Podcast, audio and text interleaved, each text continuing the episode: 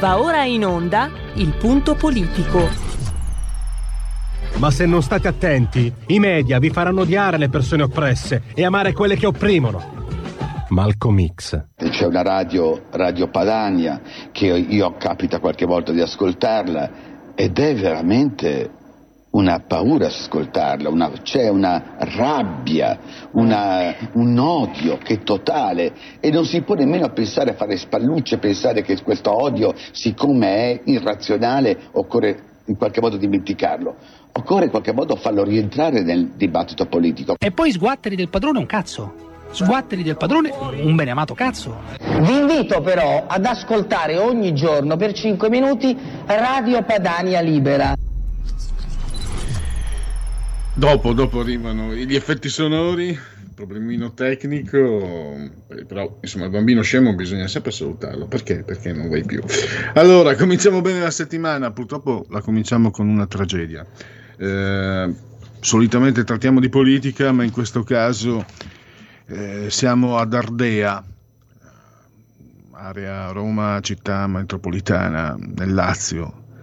Una surda domenica di sangue, i due fratellini, Daniel e David Fusinato, stavano giocando quando sono stati raggiunti da cinque proiettili esplosi dal revolver di Andrea Pignani, 35 anni, che si è tolto la vita non prima però di aver ucciso anche Salvatore Ranieri, un pensionato di 74 anni che era corso quando ha sentito eh, l'esplosione dei colpi.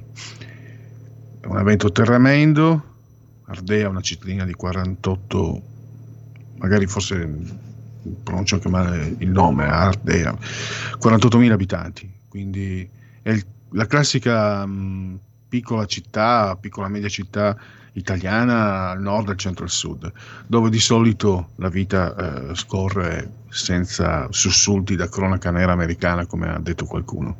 Qui ci sono anche delle, degli interrogativi che si, ci si sta facendo perché l'omicida al killer era in possesso inopinatamente del revolver, della pistola del padre che era morto a novembre se non sbaglio e soprattutto eh, Pignani e la sua famiglia erano stati numerose volte, se fate una ricerca su internet, ma anche insomma gli articoli lo riportano, numerose denunce per violenze e molestie. Ed era, ed era completamente libero di fare quello che voleva, purtroppo. Ne parleremo con Umberto Fusco, senatore della Lega, eh, sede in Commissione Difesa, tra l'altro è un militare anche, e, e proviene proprio da quel territorio, eletto proprio nella, nella, nell'area, nel collegio di Latina. E lo avremo tra tre minuti in collegamento.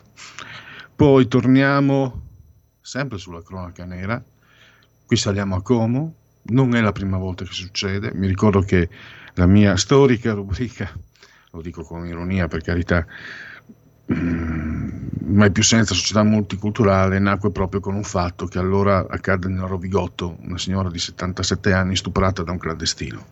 Non ne parlò nessuno, un trafiletto sul gazzettino. Adesso qualcuno ne parla, però per esempio ne parla la senatrice Valeria Valente del PD per dire che eh, stupri e femminicidi non sono legati al, all'immigrazione. Così come abbiamo sentito la stessa cosa per uh, il povero ragazzo che si è tolto la vita, Salvisin, o anche per uh, Saman Abbas, cioè gli esponenti della sinistra, gli esponenti culturali, femministe, eccetera. E, um, Lucoi stessa, l'Unione delle Comunità Islamiche in Italia, danno in pratica la colpa alla nostra società. È colpa nostra. Lo scrive addirittura Marco Tarquini, direttore dell'Avvenire. Colpa nostra e ne parla naturalmente, eh, dico naturalmente perché è veramente pane per i suoi denti, Francesco Borgonovo, che appunto torna eh, per la seconda volta ai nostri microfoni, questa volta per il punto politico dopo i, i subalterni di questa mattina. E proseguiamo un po' perché anche questa mattina con, uh, con Giovanni Sallusti Francesco ha parlato di, di questo argomento e andiamo ad approfondire. E Parliamo di, una, di un argomento invece, parleremo di un argomento nel corso della trasmissione che secondo me dovrebbe cominciare un po' a essere tenuto d'occhio. E guarda caso il Consiglio dei Ministri ha dato il via libera all'Agenzia Nazionale per la Cybersicurezza. Quindi cominciamo a renderci conto che eh, la sicurezza informatica è una questione seria. Abbiamo parlato circa un mese fa del, dell'attacco subito da un'agenzia petrolifera in, negli Stati Uniti, bloccati, bloccata all'East Coast, praticamente, se vi ricordate. Adesso è successo a Porto Rico, un fatto simile, l'attacco alla società elettrica a Porto Rico al buio, e abbiamo il nostro esperto Luigi Curioni. E per, nell'occasione avremo modo di parlare anche del suo nuovo romanzo, questa volta è un romanzo, non è un saggio, Il giorno del bianconiglio, si parla proprio, il protagonista non potrebbe essere altrimenti, si chiama Leonardo Artico ed è un esperto di cybersicurezza, ha un'idea geniale, cioè tracciare gli hackers come si fa gli squ- con gli squali, come fanno gli studiosi con gli squali, solo che poi viene coinvolto in un thriller perché viene trascinato in, uh, nei meandri della rete e dove scopre anche l'estrema vulnerabilità di tutti noi. Quindi con Luigi Curioni tratteremo questo argomento. Adesso direi di... poi ci sarà il qui Parlamento con Paolo Tiramani, ringrazio Roberto Colombo in regia che eh, ci mette a disposizione questo documento, avremo i genetriaci, avremo il uh, Segui la Lega e anche il Dite la vostra che io penso la mia. ah, questo ve l'anticipo al volo. La torta di mele è razzista. Non sto scherzando, to- l'ho scritto il, uh, un importante, il Guardian, quindi una testata importante conosciuta a livello mondiale. La torta di mele è razzista, poi ve lo spiego. Adesso mh, mm, andiamo oltre e tra poco dovremo avere in collegamento il senatore eh, Fusco per parlare appunto di, di, questo, di, questo, di questa tragedia eh, terribile che ha, ha colpito eh, la, la, città di Ardea nella, nel Lazio. Mm, tra poco dovrebbe essere credo. Perfetto, allora, senatore Fusco, io la saluto e la ringrazio per la sua disponibilità. Benvenuto ai, nostri, ai microfoni di RPL. Eh, grazie a voi, grazie dell'invito, eh, sono a vostra disposizione. Senatore, lei è un esponente politico, ma è anche, se non sbaglio, anche militare di professione, quindi ci può offrire veramente una lettura, e poi, e poi proviene da quell'area, no? lei è stato eletto nel collegio di Latina, quindi eh, no, quanto stato... mai la persona più indicata per darci una, una lettura, un'impressione autorevole e anche, mi permetto di dire, da addetto ai lavori.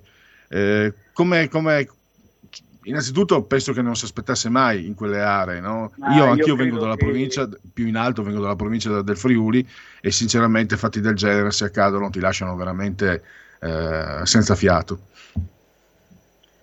Io credo che oggi rappresento tante persone che ieri, eh, dopo questa notizia, siamo rimasti tutte sterefatte perché quando succedono cose del genere è un fallimento di tutto, lo, di tutti quanti noi, compreso io che faccio politica e ho fatto il militare.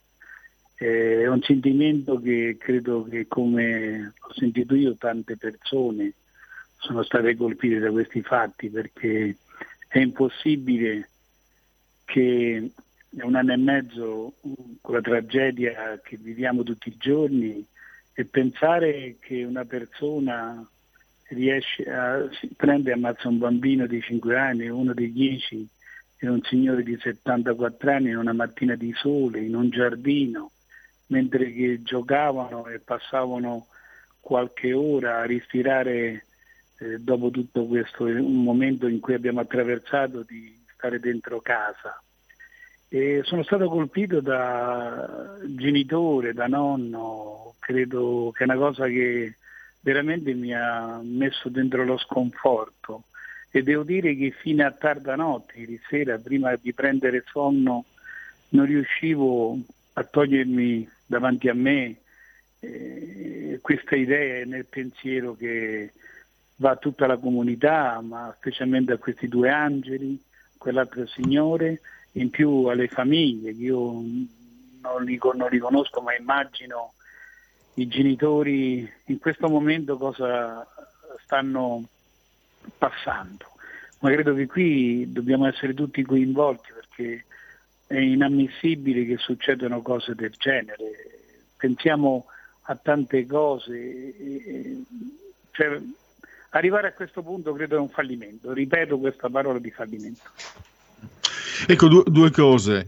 Lei l'ha detto anche da padre e da nonno, penso che le, le, le istituzioni, la società dovrà seguire veramente molto da vicino i genitori perché immagino, eh, posso solo immaginare, non sono padre né, né nonno. fa a ridare, a ridare due angeli? Perché io ieri sera, eh, così sui social, i telegiornali, vedendo questi due angeli, queste due foto, eh, veramente diventava per me tristezza.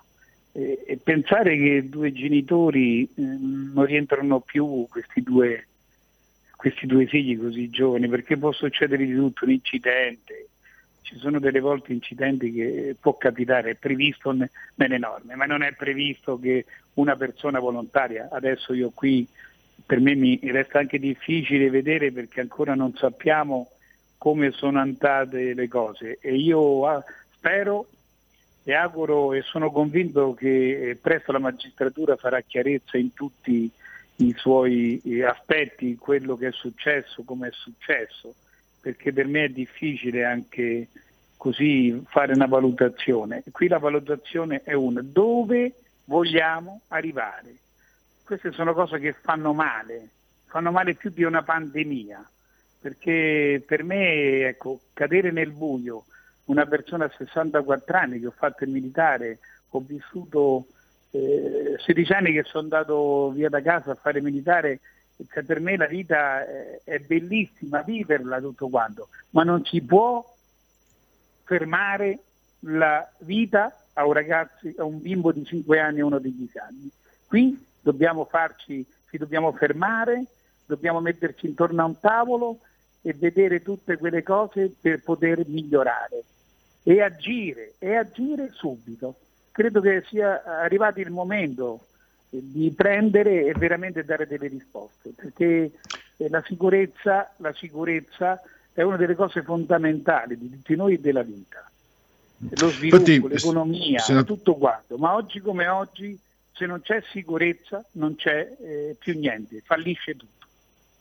E qui è anche difficile parlare perché, mh, lo dico veramente, spero di non essere retorico, vedere la foto di quei due bambini sorridenti, il mondo si ferma.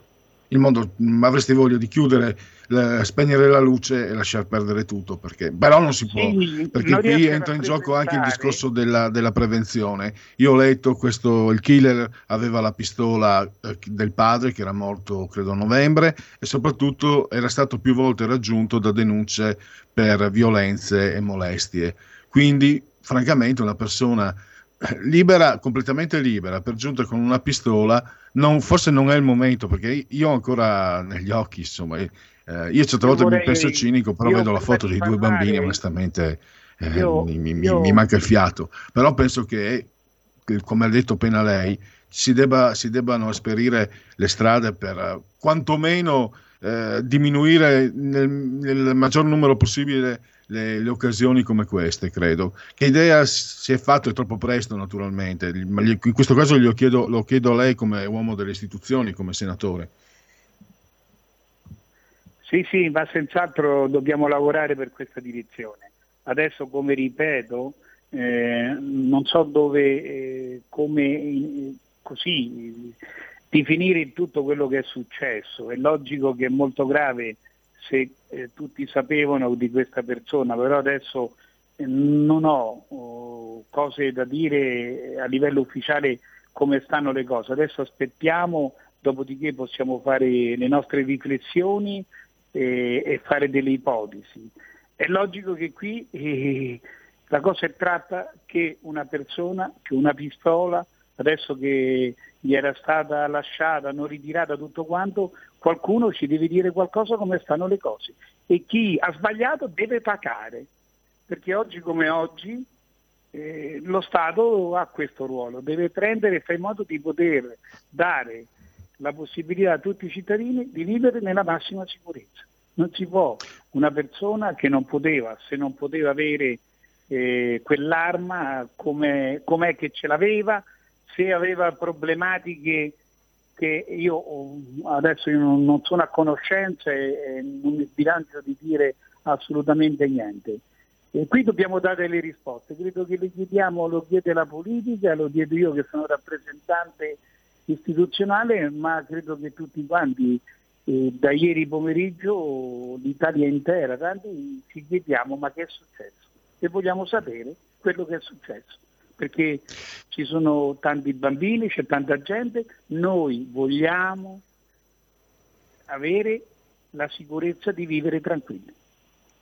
Ecco, proprio su questo, e dopo andrei a concludere. Eh, Andrea Pignani a quanto pare era seguito, aveva dei problemi e qui sullo sfondo c'è un dibattito eh, molto antico che viene molto da lontano, la legge Basaglia. Per molti è una legge, una conquista di civiltà per aver chiuso i manicomi, però quando accadono fatti di questo tipo eh, ci sono gli interrogativi, ci sono i punti di domanda.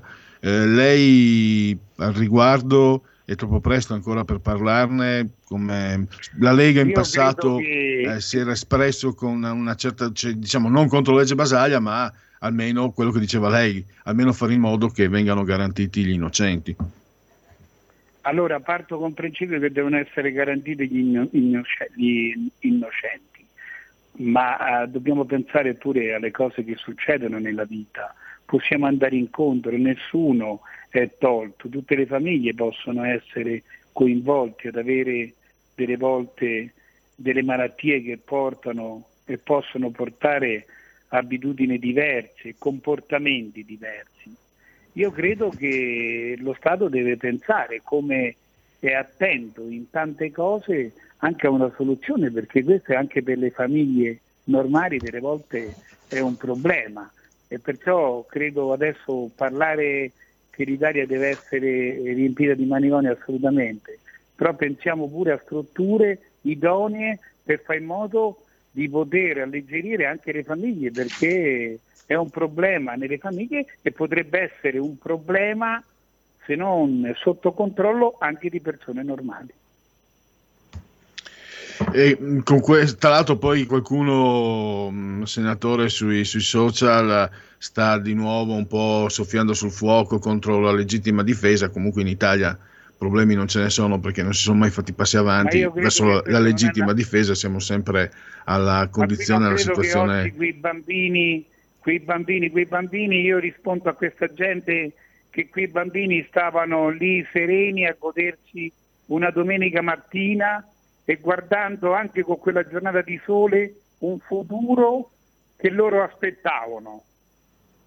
Qui credo che c'è da fare tante domande e tante riflessioni. Io aspetterei le dinamiche che senz'altro la nostra magistratura ci dirà nelle prossime ore, nei prossimi giorni, e dopo avere anche ancora più cose più precise, elementi tali da poter fare così una disamine, eh, credo di parlare con elementi eh, validi. Eh, perciò non, adesso non parlerei certo, di un pensiero, perché... mi permetta, eh, giustissimo, eh, mi sembrano parole sagge le sue, mi permetta sempre con, forse con un po' di una punta di retorica, però eh, una parola, un pensiero anche al pensionato Salvatore Ranieri che ha corso Io l'ho e, ha, e ha rimesso la vita. È segno che le brave persone, ci sono ancora le brave vita, persone.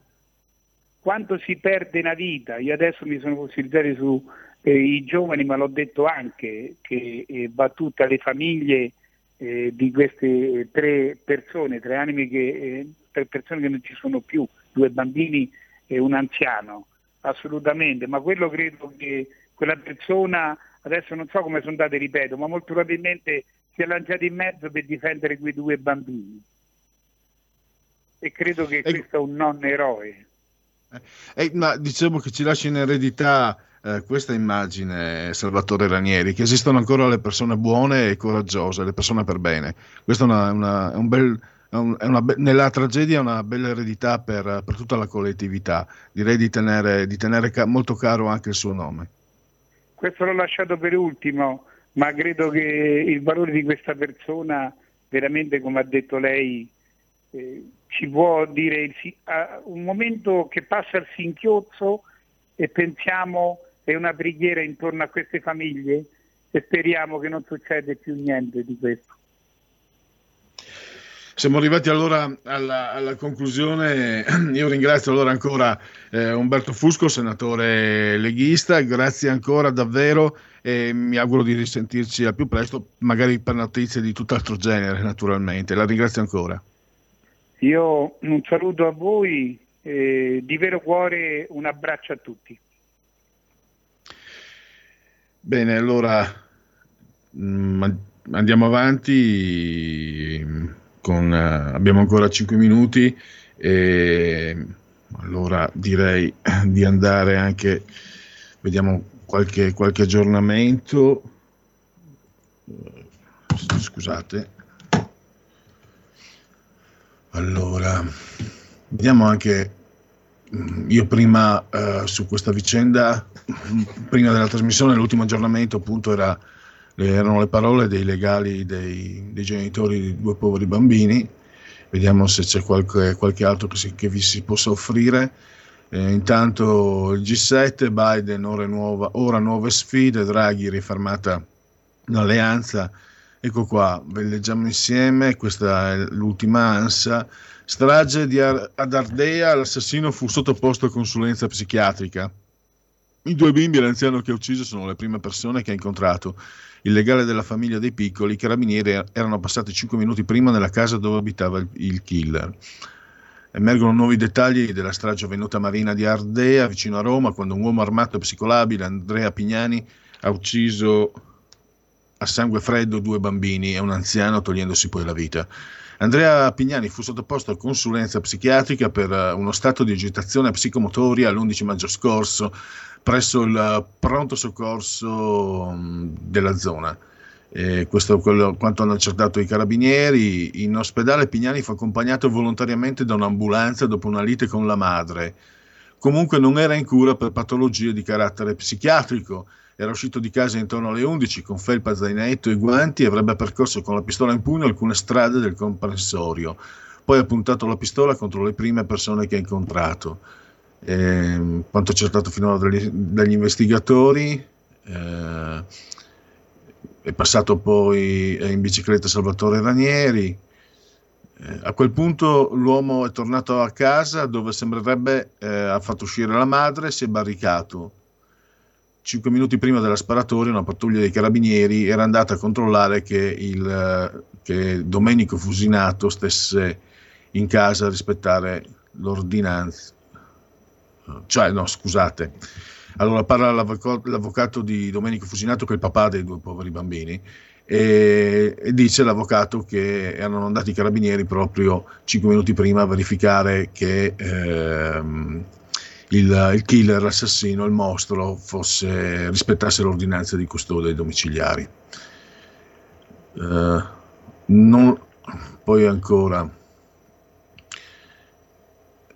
Intervenuto. eh, non ho firmato alcun TSO per il soggetto in questione, in quattro anni ne ho disposto solo uno e non è nei confronti di questa persona. Ho saputo che è stato in cura, ma senza il coinvolgimento di questa amministrazione. Lo spiega il sindaco di Ardea, eh, Mario Savarese, sulla notizia di un presunto TSO. Quindi Daniel e Davide avevano 5-10 anni, stavano giocando di mattina in un parco davanti a casa. Una strage feroce e insensata. E quindi davvero una, un caso mi sembra con una tragedia terribile eh, con aspetti che non, che non danno poi no? mi sembra eh, l'appiglio per a parte che non si dovrebbe mai saltare a conclusioni tantomeno in, in presenza di tragedie del genere però c'è anche non so io adesso sto, parlando, sto pensando a voce alta, c'è anche un senso di ineluttabilità quasi del destino. Da una parte una persona che doveva essere controllata, ma avevo visto lei era controllato, non aveva subito TSO, vuol dire che quindi i suoi segni di squilibrio, par di capire, c'erano, ma non da far pensare qualcosa del genere. E se ci sono delle responsabilità, verranno, si pensa, verranno accertate, ma al tempo stesso c'è un senso anche di, di immanente eh, in, in, quello che è accaduto. Allora, mi sembra che andiamo avanti. Eh, Allora, andiamo a vedere le aperture de, del Corriere.it. Ah, questa è una bella notizia. Pensate, Giulio Cainarca porta bene perché mi aveva chiesto di, di mh, mettermi in contatto con Marco Zennaro perché aveva saputo che aveva, una, eh, aveva la disponibilità di un cellulare e voleva mh, il nostro direttore Giulio Cainarca che facessimo un po' come gli era successo, come aveva fatto lui eh, con eh, il, il Christian Provvisionato che era prigioniero in Mauritania. Una volta l'ho fatto anch'io perché Giulio non, non c'era, era solo per il pomeriggio provvisionato, io mi ricordo ho fatto quel, quel collegamento. Solo che eh, Zenaro era in collegamento con la moglie, però c'era voluto il lavoro della Farnesina, quindi io non, non, sono riuscito a mettermi in collegamento telefonico, ma intanto me l'ha chiesto stamattina Giulio, ma adesso è stato liberato. Quindi lo sapete, l'imprenditore veneziano che è stato imprigionato assurdamente eh, in, in, Sudan. E quindi, beh, almeno questa è una buona notizia, possiamo, possiamo chiudere eh, questa prima parte del punto politico, tra qualche minuto riprendiamo.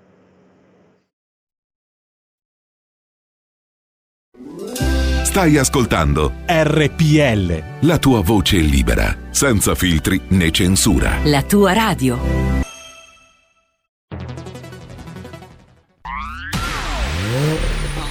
Auto nuova fiammante col suono nuovo È il DAB Plus che si sente a tuono La provi e senti subito com'è che va DAB Plus la tua radio migliorerà Digital Radio Il suono perfetto DAB Plus anche RPL, la tua radio, è in Digital Radio.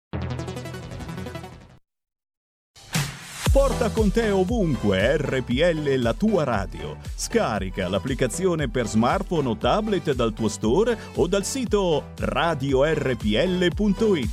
Cosa aspetti?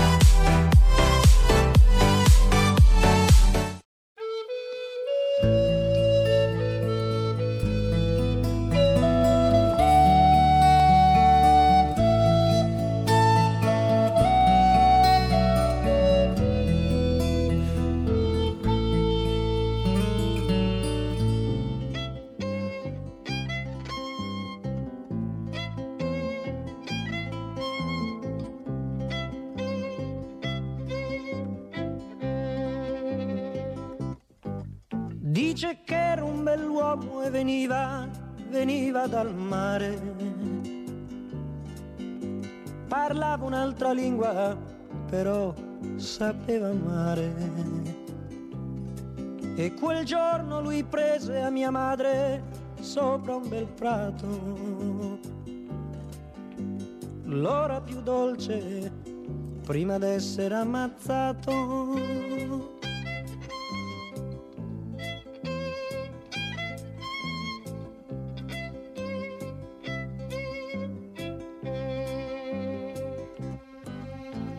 Così lei restò sola nella stanza, la stanza sul porto,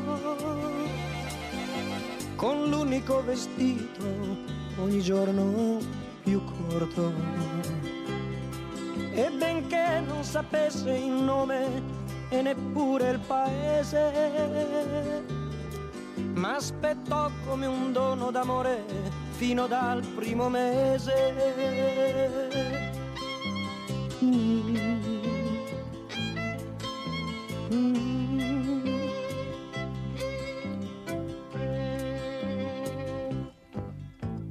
Compiva 16 anni quel giorno la mia mamma. Le strofe di taverna le cantò a Nina Nanna. E stringendomi al petto che sapeva, sapeva di mare, giocava a far la donna con il bimbo da fasciare.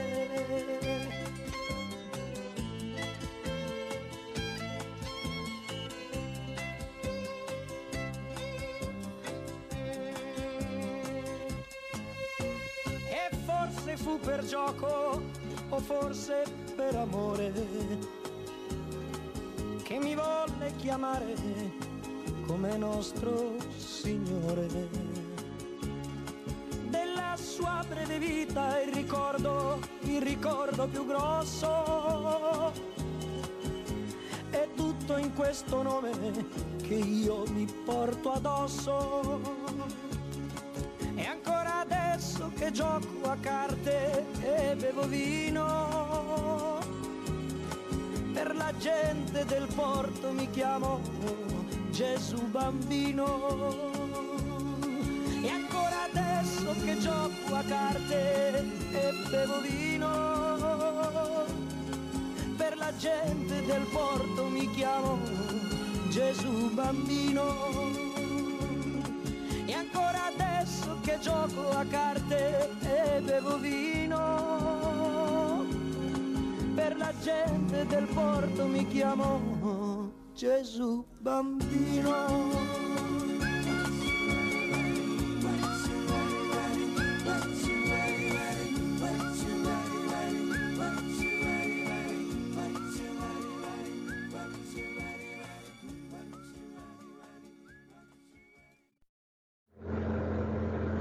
In onda e quindi è tornato l'effetto audio. Applausi per la proposta musicale proveniente dai nostri studi tecnici presieduti oggi da Roberto Colombo, saldamente assiso sulla tolla di comando in regia tecnica. Altri aggiornamenti? Allora, Strage di Ardea, l'assassino è uscito di casa con guanti e pistole, la denuncia mancata e la dinamica dell'attacco, i punti da chiarire. Green Pass europeo, firmato il regolamento sul certificato verde europeo, il focolaio nella palestra a Milano quel, quel raro contagio di un vaccinato con due dosi. Nel focolaio emerso all'interno della palestra Virgin di Città Studi, trovata, spero che la, pronuncia sia giusta, Virgin o Virgin? Virgin. Like a Virgin o Like a Virgin, cantava Madonna. Comunque questa mega palestra, Città Studi, trovata la variante indiana, in corso il sequenziamento degli altri positivi. La stima ceppo il 2,5% in Lombardia, perché adesso è arrivata anche la variante indiana in, in, nel Regno Unito stanno pensando di chiudere di nuovo e non è più finita. Forse non lo so, andiamo avanti. La variante Delta limita l'efficacia dei vaccini, punto di domanda. Crisenti l'irriducibile, io una Cassandra, la mia è coerenza e non ho fatto errori. Toninelli si vaccina, la foto sui social e la polemica con il generale figliuolo. Eh, Buffon torna al Parma 26 anni dopo il debutto, fascia di capitano e posto nello staff a fine carriera. Eriksen ai compagni, torna dal, torno ad allenarmi, i medici va accertato se sono rimasti danni. Lo sapete eh, durante la partita della Danimarca-Finlandia. Eh, Christian Eriksen, giocatore dell'Inter, peraltro, eh, ha perso i sensi, gli si è fermato il cuore per tre minuti addirittura, quindi in campo è una, un avvenimento che ha scosso, eh, di cui penso tutti sarete a, a conoscenza. Speriamo insomma tutto per il meglio. Allora andiamo oltre il calcio, anche se qui c'era qualcosa di diverso. Andiamo sul DN Cronos. Sondaggi Ipsos, Pagnoncelli, basso PD su Lega, reagiscono come vergini offese. Tre partiti nello spazio di 0,7% non significa nulla, dice all'ADN Cronos l'amministratore delegato della società commentando le ultime previsioni con il Partito Democratico in testa. PD polido, politologo Panarari, flop primaria a Torino, pandemia inferto altra picconata. Questa notizia un po' ve l'hanno nascosta. Abbiamo avuto da Milano il candidato a Torino venerdì scorso per il centrodestra e appunto hanno deciso con le primarie ma scarsissima affluenza. Danno la colpa al... Però c'è una cosa che... sì, sono di parte, lo so sempre dire. Però allora, questo, il politologo dà la colpa... Alla... I politologi li conosciamo, Ce n'è uno, Piero Ignazzi, che è venuto fuori da chissà dove, trovare, l'uovo de Pasqua, si dice dalle mie parti, anni fa, non si sapeva niente, credo avesse cominciato forse, no, lui o Ainis, sono più o meno la stessa masnada, mi permetto di dirlo con ironia, non li conosceva nessuno, qualche trafiletto sui giornali, diciamo, satellite, secolo XIX, la stampa, eccetera, poi diventano, insomma, prime firme. E, no, ho letto sul domani, vi avevo detto venerdì, avevo letto una, eh, un intervento su Saddam, sulla ragazza Bassa che era stata, che probabilmente, insomma, speriamo di no, comunque scomparsa per essersi ribellata ai matrimoni combinati. Una femminista aveva fatto, secondo me, un articolo anche serio, pur di parte, eccetera. Sabato, ieri o sabato? Ignazzi è andato giù con la clava, è tutta colpa delle destre che vogliono questi immigrati per affamarli nelle fabbrichette, nelle campagne, quindi già dà un senso di disprezzo a chi lavora. E tra l'altro si è dimenticato che per esempio lo sfruttamento molto molto forte è in Puglia dove da 15-20 anni domina la sinistra, ma vabbè. No, mi ha stupito, ve lo dico, ve lo comunico, perché l'ho visto una o due volte in televisione. È mite, quando soprattutto c'è uno di centrodestra, è mite, è gentile, è, è pronto al dialogo. Sul domani, a parte per carità, sul domani lo, non, a parte che non vuol dire niente anche se lo leggono in 10 perché magari 10 sono meglio di, di, di 20 milioni eh, per carità come qualità sta di fatto è andato giù con la clava anzi un editoriale in prima pagina sul quotidiano che cerca di distinguersi, ha usato toni secondo me più da, da bracciante agricolo che non da, da professore universitario. Vabbè, al sondaggio Ipsos, Scintille Salvini Letta, comunque io ho altri sondaggi che poi vi fornisco che non dicono la stessa cosa di Ipsos. E Putin si prepara all'incontro con Biden, che gli aveva dato dell'assassino, una farsa l'accusa USA sugli attacchi cyber. Mosca pronta a uno scambio di prigionieri con Washington. La variante Delta spaventa il Regno Unito, rinviata di un mese la fine delle restrizioni, quindi ci si è arrivato oggi il discorso di Johnson. E ADN Cronos, sigarette elettroniche, Umberto Roccatti, rieletto presidente ANAF, era vetto della Lega dal PD parole imbarazzanti sullo stupro di, Coro- di Como. Poi ne, ci torneremo con Francesco Borgonovo, come vi ho detto. Credo che tra poco dovremo avere in linea il nostro prossimo ospite, Alessandro Curioni. Eh, esperto di eh, sicurezza informatica, altre volte il nostro ospite. Se è in collegamento lo saluto e lo ringrazio. Buongiorno, sì, ci sono, eccomi. Benissimo. Pronto? Allora, intanto se voi siete in collegamento con la nostra pagina Facebook, ho messo in condivisione l'ultimo, la copertina dell'ultimo romanzo. Questa volta è un romanzo, precedentemente erano saggi, prevalentemente. Alessandro Curioni, Il giorno del bianconiglio. E, e parleremo anche di Curioni, scrittore, questo passaggio obbligato. Però, prima di tutto, Curioni, eh, questo romanzo cade, cade, che è uscito proprio due o tre giorni fa, mi sembra, il 10. Eh, in realtà a causa sciopero esce venerdì mattina. Ah, perfetto. Cade proprio in un momento significativo perché il Consiglio dei Ministri ha dato il via libera proprio il 10 di giugno alla, all'Agenzia per la Cyber Security l'Agenzia Nazionale, ACN, no? E questo, questo significa che eh, quelle, diciamo, quelle letture, eh, quelle spiegazioni che lei ci ha dato già da alcuni anni, eh, stanno, stanno, diciamo, stanno attingendo, attecchendo, cioè si, si sta comprendendo come si tratti di un tema estremamente delicato. Un'agenzia, ecco, una, un suo commento all'Agenzia Nazionale per la Cybersicurezza, lei cosa mi dice? Meglio tardi che mai? O era ora? No, sì. oh. Prego. Era ora, nel senso che pur essendo non mi do tanto merito di aver in qualche modo sollecitato, più che altro è la cronaca che inevitabilmente anno dopo anno ha portato anche nella coscienza del mondo politico il fatto che il tema della sicurezza in rete, la sicurezza dei sistemi è diventato un tema fondamentale. Sono susseguiti soprattutto in quest'ultimo anno e mezzo, complice la pandemia, complice l'esasperato uso dei sistemi informatici, una quantità di incidenti di sicurezza e di eh, crimini informatici che non, non si era mai registrata in questi numeri e di queste dimensioni e proporzioni. Quindi sicuramente è stato un atto, eh, un primo passo, anche perché io sottolineo una cosa, eh, nello schema di decreto che istituisce l'Agenzia per la Cyber Security Nazionale, eh, l'aspetto importante secondo me è che una volta tanto c'è una dotazione finanziaria, cioè non è un qualcosa che viene costituito senza ulteriori oneri per lo Stato, no, c'è una dotazione finanziaria che partirà da 40 milioni di euro fino ad arrivare nel giro di 5-6 anni a oltre 100. Quindi questo è un segnale positivo indipendentemente da tutto, cioè chiunque andrà a capo di questa agenzia avrà anche dei mezzi e dei soldi da poter spendere, ci auguriamo, per fare qualcosa.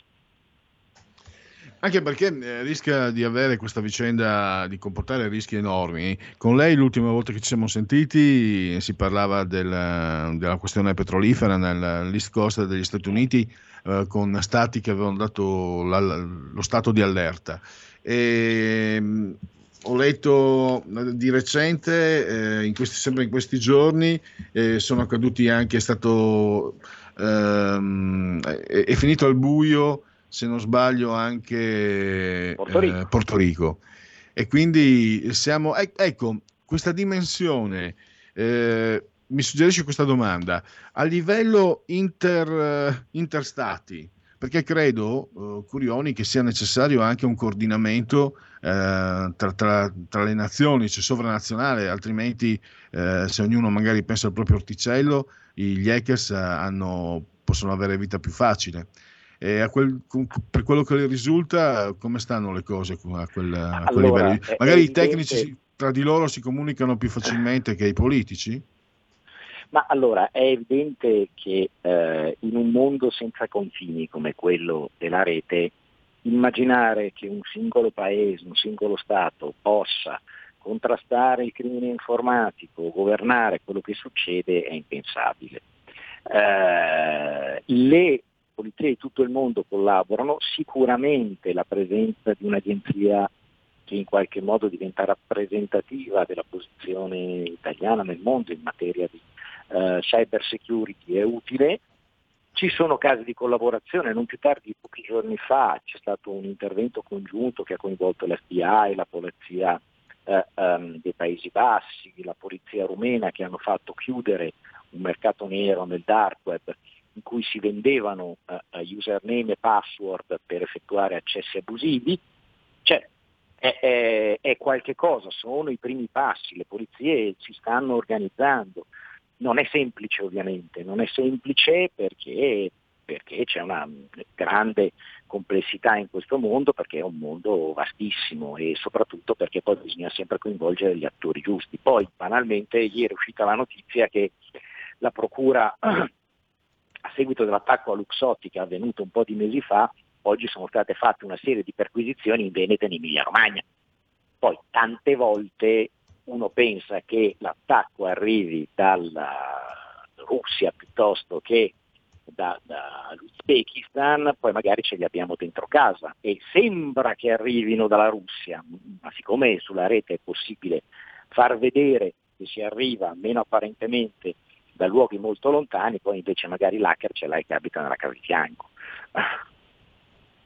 C'è anche quel caso di quel tecnico mh, della, dell'agenzia italiana mh, che produceva anche armi, mi sembra, che sì, aveva venduto i segreti. Quindi si intreccia, mi sembra, anche uno spionaggio, cla- può, può intracciarsi anche una situazione da spionaggio mh, classico, così ci avviciniamo anche al suo libro. Sì, assolutamente. Diciamo che i scenari in cui eh, se ci ricordiamo il nostro James Bond con la sua Walter PPK, la celebre pistola, oggi magari ce la dobbiamo immaginare dietro una tastiera. Quindi questo sì, ci sta. Io diciamo che nel mio libro affronto un tema che è molto simile a quello che è successo alla colonia pipeline, cioè il caso del blocco di un'infrastruttura critica eh, che è uno scenario, ahimè, che sta diventando di attualità, anche se gli esperti di settore sanno benissimo che sono almeno 6 o 7 anni eh, eh, che questo è uno scenario assolutamente prevedibile. E, cre- e ho deciso questa volta, a differenza delle altre, di usare un registro narrativo diverso, quindi di scrivere un romanzo, perché, perché fondamentalmente è, è, è più bello, piace di più alle persone leggere una storia piuttosto che leggere un saggio, perché si divertono di più. E quindi il mio tentativo di far passare dei messaggi, di sensibilizzare le persone su questo tema, questa volta ho scelto di narrare una storia, eh, che è un modo diverso, ma con obiettivi non tanto diversi da quelli che mi prefiggevo, sperando che poi i lettori si divertano anche. Beh, visti i precedenti si sono divertiti con i saggi che hanno venduto parecchio, quindi allora io voglio anche ricordarlo, eh, il giorno del bianconiglio, così adesso l'autore ci spiega anche eh, perché la scelta del bianconiglio, l'editore è molto importante, Chiare Lettere, 321 pagine, 18 euro, lo trovate negli store online, eh, non ha paura che qualche hacker le rubi le, le, rubi le copie eh, Curioni e naturalmente no, nelle lo so, no, lo so però ha, eh, le, me le ha bloccate in magazzino per una settimana però venerdì saranno anche in tutte le librerie quindi conto che, eh, eh, di raggiungere l'obiettivo. Perché di Bianconiglio? ma allora l'idea un po' me l'ha data Alice nel Paese delle Meraviglie perché Alice nel Paese delle Meraviglie passa in un mondo che sta al di là di uno specchio e lo specchio eh, eh, che io mi immagino oggi è il monitor del nostro smartphone o il monitor del nostro computer. E il bianconiglio è una creatura che si trova al di là dello specchio. In realtà il bianconiglio è anche una creatura molto particolare perché è uno dei protagonisti e, e questo protagonista altro non è che un malware, un virus informatico. E quindi la storia si snoda attorno alle uh, peripezie di, tre protagonisti, un abile programmatore, una sorta di detective eh, della rete e una giornalista che cercano di sventare quella che potrebbe diventare una tragedia su scala nazionale. Quindi l'idea è un po' quella è, è di portare dei, dei protagonisti che siano in grado di raccontare sempre in un linguaggio il più semplice possibile eh, eh, perché è importante per me quello di, che, che, la gente comprenda eh, che cosa succede, come può succedere, e di raccontare quindi un, un, mondo che non è di fantasia, non è fantascientifico. Chi leggerà il libro, il libro è ambientato in una Milano che è la Milano neanche di oggi, è la Milano di qualche anno fa, eh, eh, e quindi non, è, è assolutamente cronaca in qualche modo. Io, mi sembra molto, molto, interessante da sviluppare questo concetto del monitor come uno specchio, perché è quello che succede poi, no? non so se per dire sì. purtroppo per fortuna, perché eh, dipende da che parte dello specchio ci si trova. E eh, non voglio svelare la trama, però un punto è messo anche nelle, nelle, nelle recensioni, eh, il suo protagonista idea, ha l'idea di tracciare gli hackers eh, eh, come si fa con gli squali. E la sua idea è venuto in mente il suo, se non sbaglio era il primo che abbiamo presentato come pesci nella rete. C'è, nella un, rete, sì. c'è, un, ritorno del, del mare, dell'oceano. La metafora ipica. no, sì, perché nella realtà questa idea stravagante che gli viene è quella di immaginare che sia possibile attraverso un software in qualche modo sapere quando un criminale si avvicina a una rete o si collega a una rete e quindi bloccarlo preventivamente. Da questa idea poi si sviluppa uh, uh, tutta una trama perché si sa quando si va a pesca poi uh, non è mica detto che si peschino solo sardine, talvolta uno pesca anche dei pesci che non si aspetta, un po' troppo grossi anche forse da gestire. E quindi la vicenda si snoda attorno a questa pesca che porta dei risultati assolutamente imprevedibili con conseguenze altrettanto imprevedibili. Quindi eh, eh, il tema dal mio punto di vista è un po' questo. Per quanto riguarda Alice e lo specchio, certo che lo specchio, perché noi non ci rendiamo conto, ma fondamentalmente, poiché noi viviamo in qualche modo sia al di qua, eh, siamo noi, no? ma anche al di là dello schermo, se noi immaginiamo noi abbiamo delle identità digitali, i nostri profili sui social, tutte le informazioni che stanno lì dentro disegnano un altro noi, un altro noi che vive là dentro. Eh, e quindi eh, c'è questo specchio ideale che noi eh, inconsapevolmente attraversiamo molte volte in una giornata, tutte le volte che ci colleghiamo a un social, tutte le volte che spediamo un indirizzo di posta elettronica, tutte le volte che navighiamo su internet. Ecco che il nostro io reale il nostro io digitale eh, vivono insieme questo tipo di esperienza. Quindi eh, eh, lo straordinario libro che Alice nel Paese delle Meraviglie mi ha regalato una metafora sicuramente applicabile a- ai nostri giorni e applicabile a, a quella che è la nostra vita ormai quotidiana. Dal punto di vista stilistico, che tipo di lavoro ha operato su se stesso? No? Perché un saggio, magari per quanto debba essere molto comunicativo, mantiene una sorta di, di- di scrittura piana, ordinata, schematica, immagino, no? Mentre un romanzo deve, deve avere dei momenti topici, deve avere dialoghi, deve avere... eh, ecco, innanzitutto, come lo possiamo premesso che le etichette non le amo, ma per avere un'idea, è un thriller, è un giallo, dove lo Sì, possiamo è, piazzare? è- è- è a metà strada tra un thriller eh, e un giallo. Eh, fondamentalmente eh, il, il registro per raccontare la storia è un po' il registro, l'idea è quello che accadono, ci sono diversi piani nella storia che avanzano parallelamente, quindi io seguo magari due o tre storie contemporaneamente che poi finiscono per congiungersi. Quindi ci sono tanti dialoghi, il libro è, è fortemente eh, eh, dialogico perché nel dialogo ci sono anche le spiegazioni di quello che succede, perché ovviamente io ho voluto essere quanto più possibile rigoroso nel non dire certo ci sono le licenze letterarie, però non volevo dire cose imprecise. E quindi era importante, i dialoghi sono importanti perché anche con una battuta o qualcosa si riescono a spiegare, o una metafora, si riescono a spiegare delle cose che ai più non sono note eh, eh, e quindi a, a aiutare nella comprensione eh, eh, di questo mondo, perché l'obiettivo poi è sempre quello. Poi certo, eh, io ho- ho- spero che ehm, nel divertimento, nel- nell'essere catturati dalla trama, i lettori poi si facciano anche una loro idea personale di che cosa significa la rete e ancora di più eh, mi piacerebbe che si ponessero degli interrogativi, cioè quando leggono una cosa gli venisse la curiosità di approfondire, di dire ma cavolo è veramente così o questo ci sta raccontando chissà quale storia. Secondo me questo è, è- è una cosa che, che spero, spero accada anche perché eh, eh, il mio prossimo libro sarà il seguito di questo libro, quindi utilizzerò ancora la narrativa per eh, il nuovo libro che proseguirà le vicende di questo libro che però adesso Qui, faccio eh, spoiler ecco, beh, grazie per libro. l'anticipazione. Curioni, una curiosità, eh, la scelta eh, stilistica, le sue letture, che letture, non so se ha usato letture di riferimento, ma sicuramente ha delle, delle preferenze nelle Allora, sue letture. io- sì, io, io amo due generi, io amo un genere letterario moltissimo, sono anche un accanito collezionista eh, che è eh, tutto quello che è la fantascienza.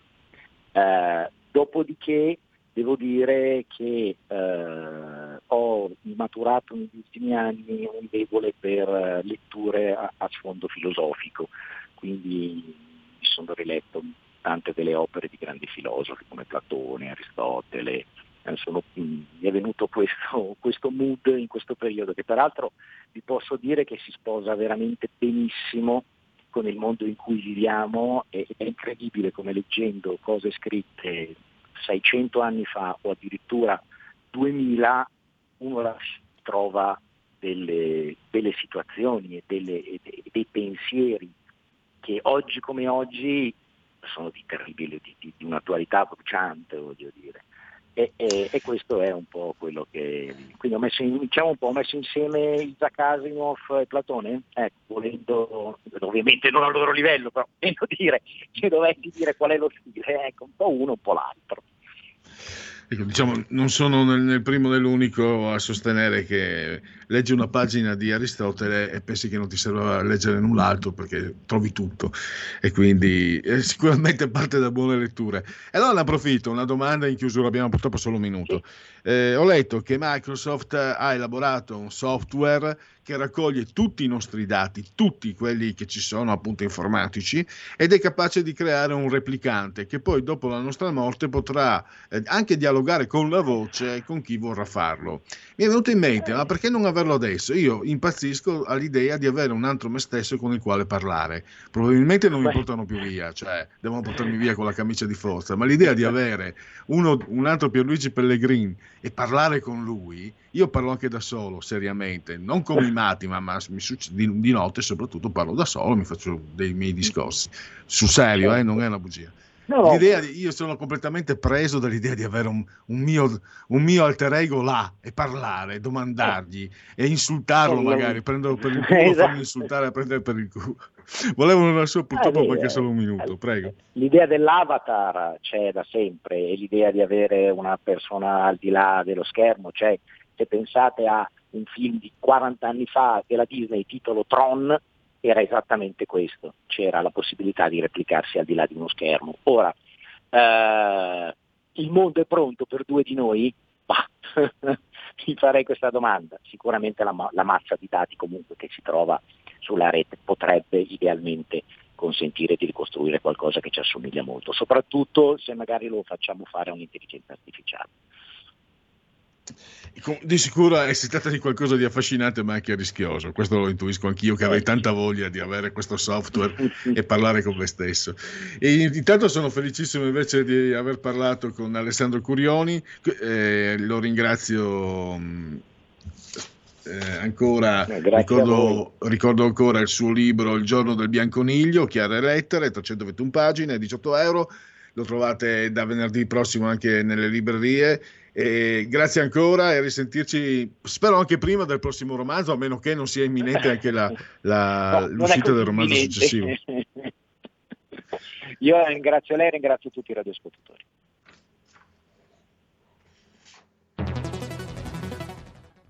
Il futuro appartiene a chi fa squadra. Le radio italiane si uniscono per giocare la partita da protagoniste. Nasce l'app Radio Player Italia.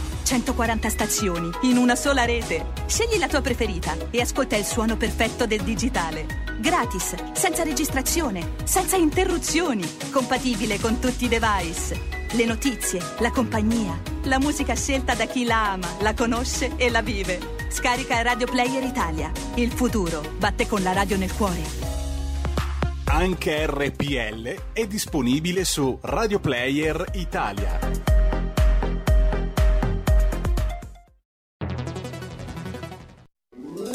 Stai ascoltando RPL. La tua voce libera, senza filtri né censura. La tua radio. 2 per 1000 alla Lega. Sostieni la Lega con la tua firma. Scrivi il codice D43 sulla tua dichiarazione dei redditi. Assegnare il tuo 2 per 1000 al codice D43, D43, D43 non costa nulla. Aiutaci ad aiutarti. Il tuo supporto è prezioso. Ricorda, D43 per il tuo 2 per 1000 alla Lega di Salvini. Enzo Biagi parla di Pierpaolo Pasolini e della giustizia, 1971. Il programma che vedete tra poco è stato realizzato nel 1971, ma non è mai andato in onda faceva parte di una serie intitolata Terza B facciamo l'appello. Allora un provvedimento della RAI eh, stabiliva che non potevano comparire sui teleschermi tutti coloro che erano soggetti a un'azione giudiziaria. Non ricordo bene per quale fatto Pierpaolo Pasolini in quel momento figurasse nella lista degli esclusi. Si sa che lo scandalo è stato spesso un elemento determinante nella sua esistenza fece scandalo una volta per una rissa alla quale partecipò con dei giovanotti in una strada popolare di Roma, fece scandalo per una poesia dedicata a un papa, fece scandalo per certi film, fu accusato di vilipendio e fu perfino portato in corte d'assise per una rapina. Conversando con lui una volta mi disse con amarezza potrei scrivere un libro bianco sui miei rapporti con la giustizia italiana sulle accuse, le sentenze, le requisitorie dei pubblici ministeri, le arringhe. Sono stato processato, mi disse, per una rapina di 2.000 lire e mi hanno descritto nascosto dietro un cappello nero, con guanti naturalmente di colore nero e armato di una pistola caricata con pallottole d'oro. Enzo Biagi parla di Pierpaolo Pasolini e della giustizia, 1971.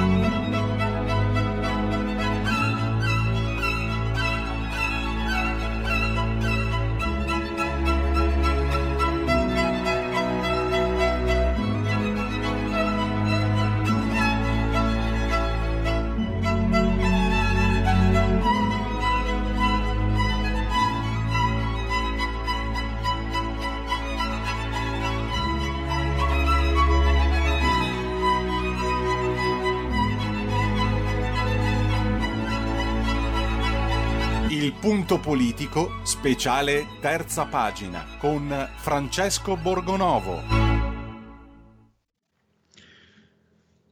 Comunque la si prenda è sempre solo colpa nostra.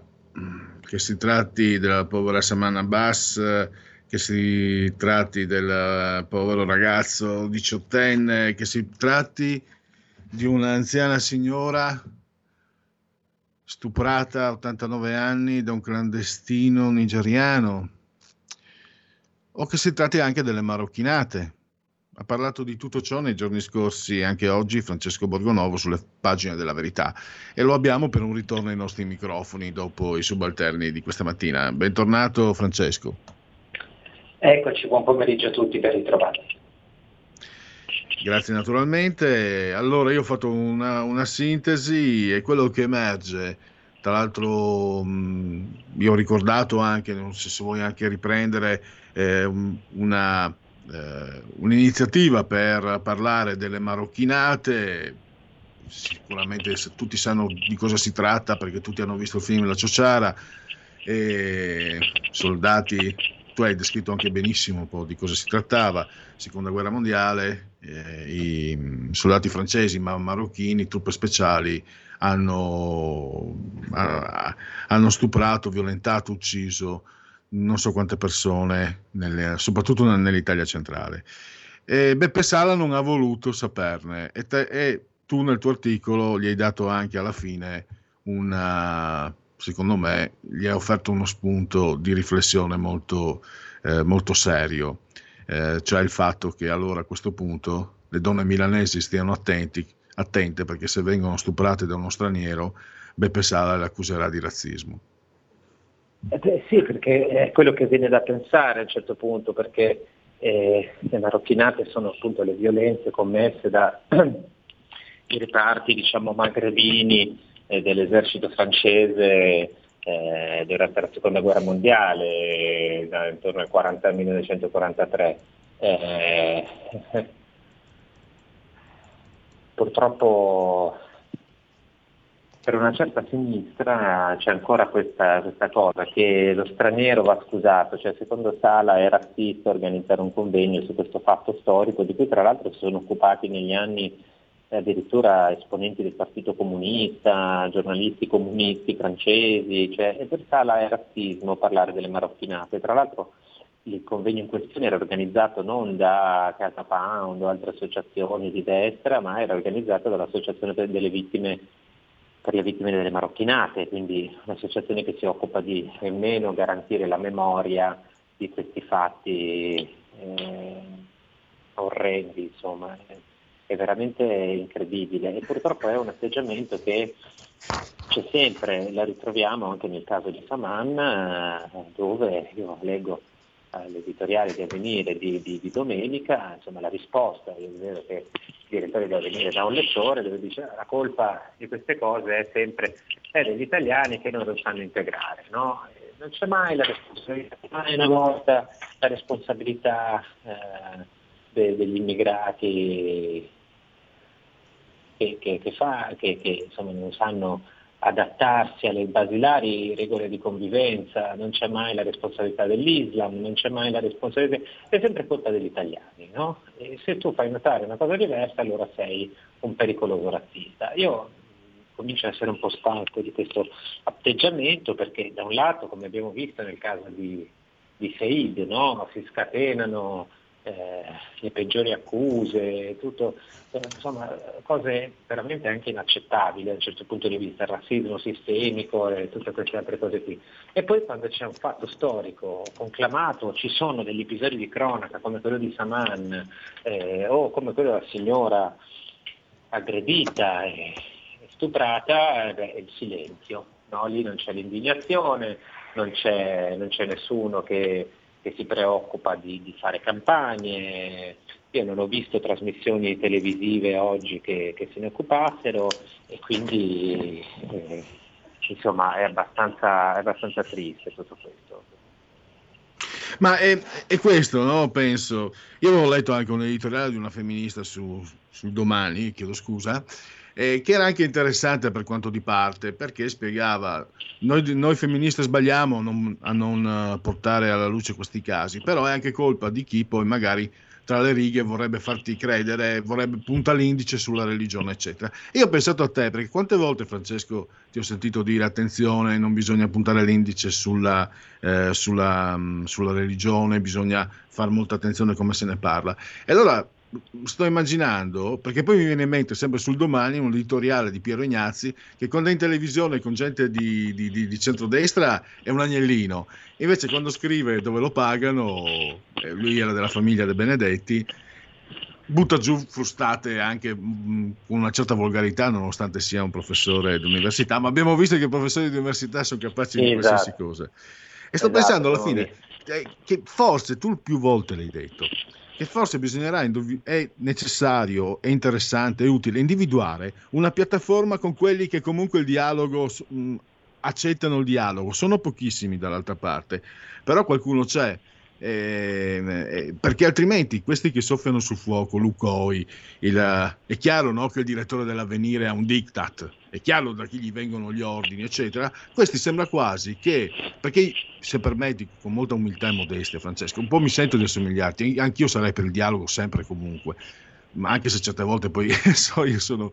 Eh, e, e, vedo che ci sono altre persone come te, meno preparate di te, per magari, però non importa persone che eh, vogliono il dibattito per capire di più. Perché, per, io, per esempio, voglio il dibattito prima di tutto perché voglio capire se sbaglio. Perché a me non piace sbagliare, io detesto sbagliare.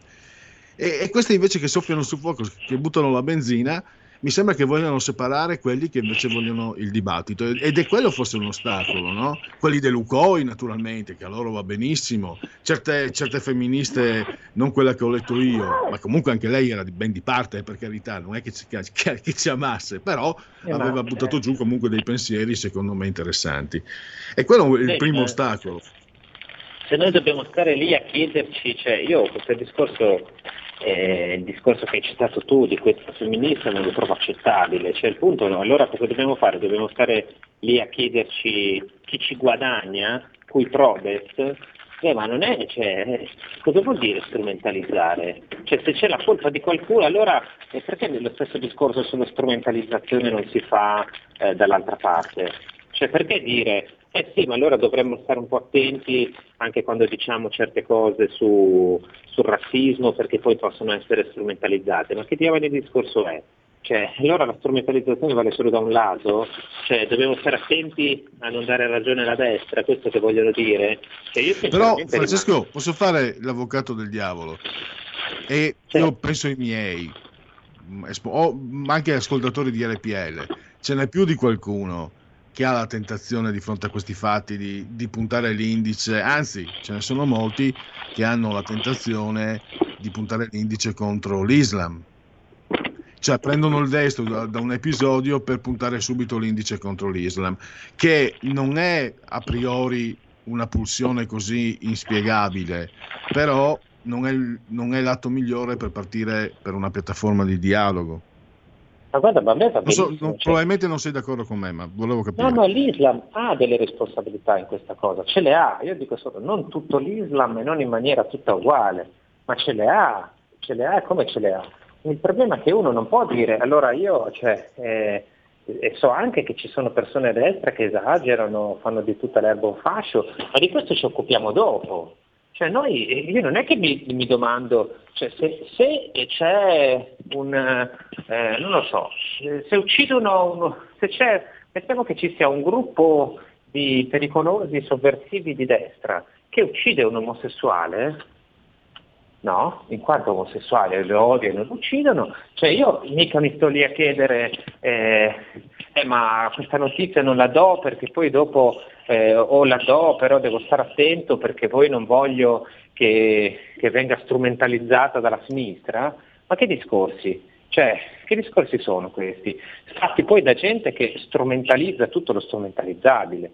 Cioè io non, non trovo che siano inaccettabili, sono ipocriti questi discorsi, sono sempre queste, queste cose vergognose di gente che ha paura, cioè, fem- ci sono femministe in questi anni che hanno scritto delle cose inascoltabili, cioè del fatto che non si può parlare della situazione delle donne islamiche perché poi altrimenti si fa un favore alla destra radicale, cioè, ma queste sono cose da matti, da matti.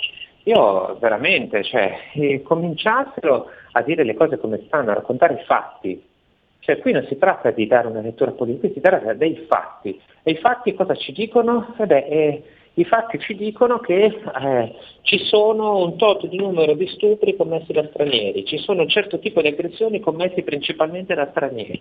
E ci sono eh, delle cose che avvengono principalmente nella comunità pakistana. E questi sono fatti, non è che possiamo stare lì e dire eh, ma chi ci guadagna, ma eh, chi se ne frega di chi ci guadagna, questa è la realtà e va raccontata. Eh, se vogliamo che smettano di succedere queste cose. Se non ci frega niente che queste cose smettano di succedere, beh, questo è un altro discorso allora però. Eh, questo è il punto semplicemente. Eh, direi che eh, questo è eh, il, il, quadro. Non, non, non, so, non c'è altro direi da, da aggiungere. Ehm, direi proprio di no. Non so, sì, sinceramente non so più cosa aggiungere perché eh, in effetti io ho, portato quello che era una mia impressione, però non posso fare a meno di, di darti ragione sul fatto che eh, effettivamente c'è una, un'ondata di strumentalizzazione. Cioè, io ho tirato fuori prima una, quello che ti ho detto, no? però un, c'è una senatrice eh, che tra l'altro delle commissioni, l'ho scritto da qualche parte, del PD, che insomma, girando le parole, ha dato la colpa della, dello stupro avvenuto a Como Valerio Valente, presidente, senatrice presidente della Commissione Femminicidio, che ha dato praticamente la colpa a Salvini dello stupro del nigeriano clandestino eh, nei confronti di una signora di 89 anni a Como. E quindi tutta quella mia buona volontà che avevo cercato di esprimere prima, effettivamente me la, me la prendo, me la metto in tasca e dico, pelle, io da solo i miei amici mi chiamano Pelle, lascia perdere. Guarda che ha ragione Francesco, ha completamente ragione Francesco, perché altrimenti si rischia di, di sembrare deboli probabilmente. Scusa, sono riflessioni in libertà. Cioè, cioè, si rischia di sembrare deboli colpa. o arrendevoli e questi probabilmente non aspettano altro.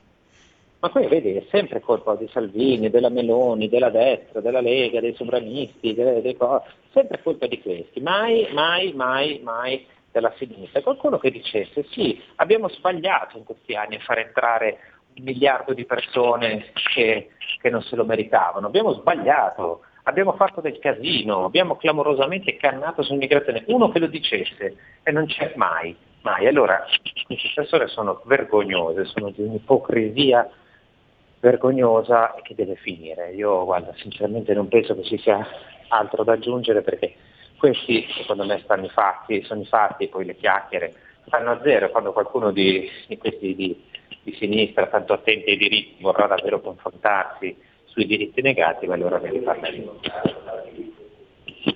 Allora, Francesco, ti lascio, ti lascio con queste conclu- tue conclusioni, ti lascio ai tuoi impegni, ti ringrazio davvero e ci risentiamo di nuovo domani. Grazie ancora. Grazie, grazie a tutti, ci risentiamo domani. Grazie. E allora direi di passare, c'è anche il tempo per la sigla, ai, alla, alla, prima delle rubriche che diamo in evasione, vale a dire eh, genetriaci. La verità è che sono cattivo, ma questo cambierà. Io cambierò. È l'ultima volta che faccio cose come questa. Metto la testa a posto, vado avanti, rigo dritto, scelgo la vita. Già adesso non vedo l'ora. Diventerò esattamente come voi.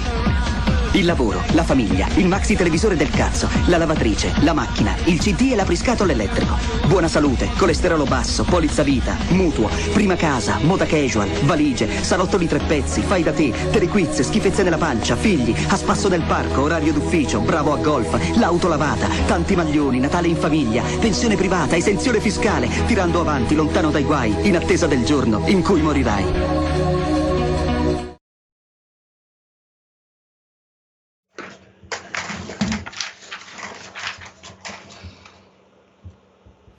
Sigla terminata Pierluigi.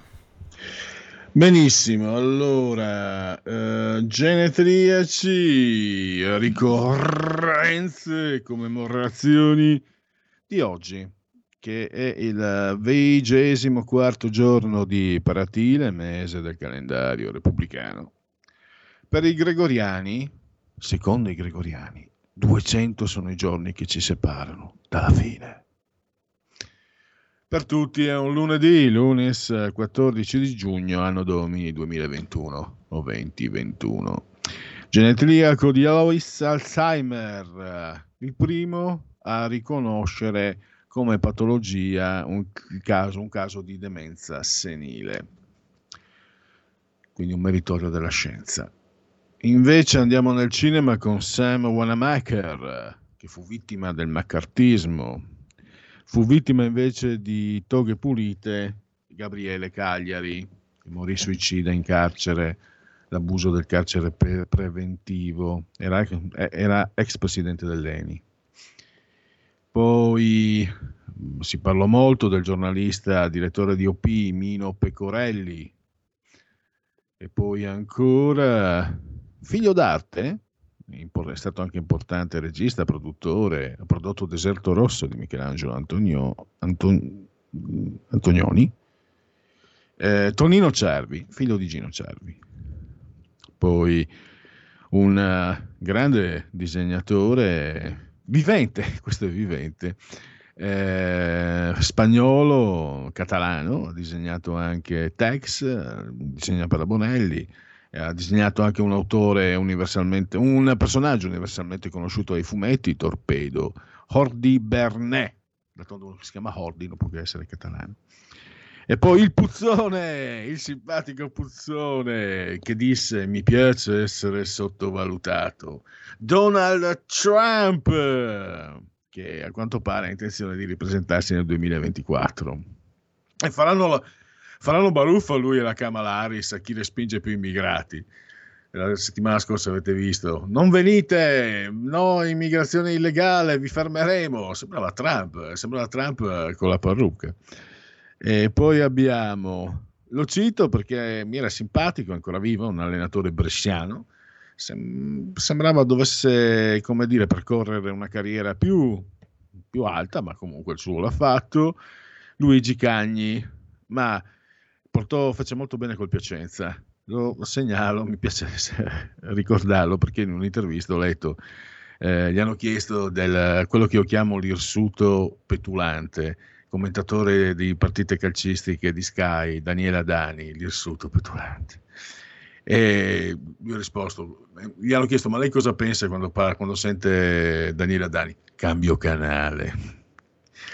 Che è quello che faccio io, ma se voglio vedere la partita, quello parla, cosa tolgo l'audio? Almeno avessero la possibilità di far sentire solo gli effetti audio, ma purtroppo con i campi vuoti, in ogni caso neanche quella non vale più. Pazienza. Ecco, Michelangelo Antonioni, girò anche eh, il video di cui molto si parlò di Gianna Nannini per quest'amore una camera gas fu molto criticato per quel video perché mh, mm, mi ricordo c'era, eh, c'era, chi lo criticava perché un grande autore come Antonioni non doveva sporcarsi eh, con eh, un video di una musicante e c'era chi invece lo criticava perché non, eh, non funzionava.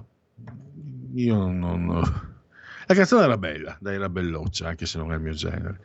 E il video, secondo me, comunque, vabbè, anche se poi riprendeva i suoi vecchi film, quelli con la colonna sonora dei Pink Floyd. Oh, abbiamo mangiato pane e cicoria per anni, diceva Francesco Rutelli, quando gli chiesero soldi per entrare nel, quando chiesero soldi alla Margherita per entrare nel, nel PD.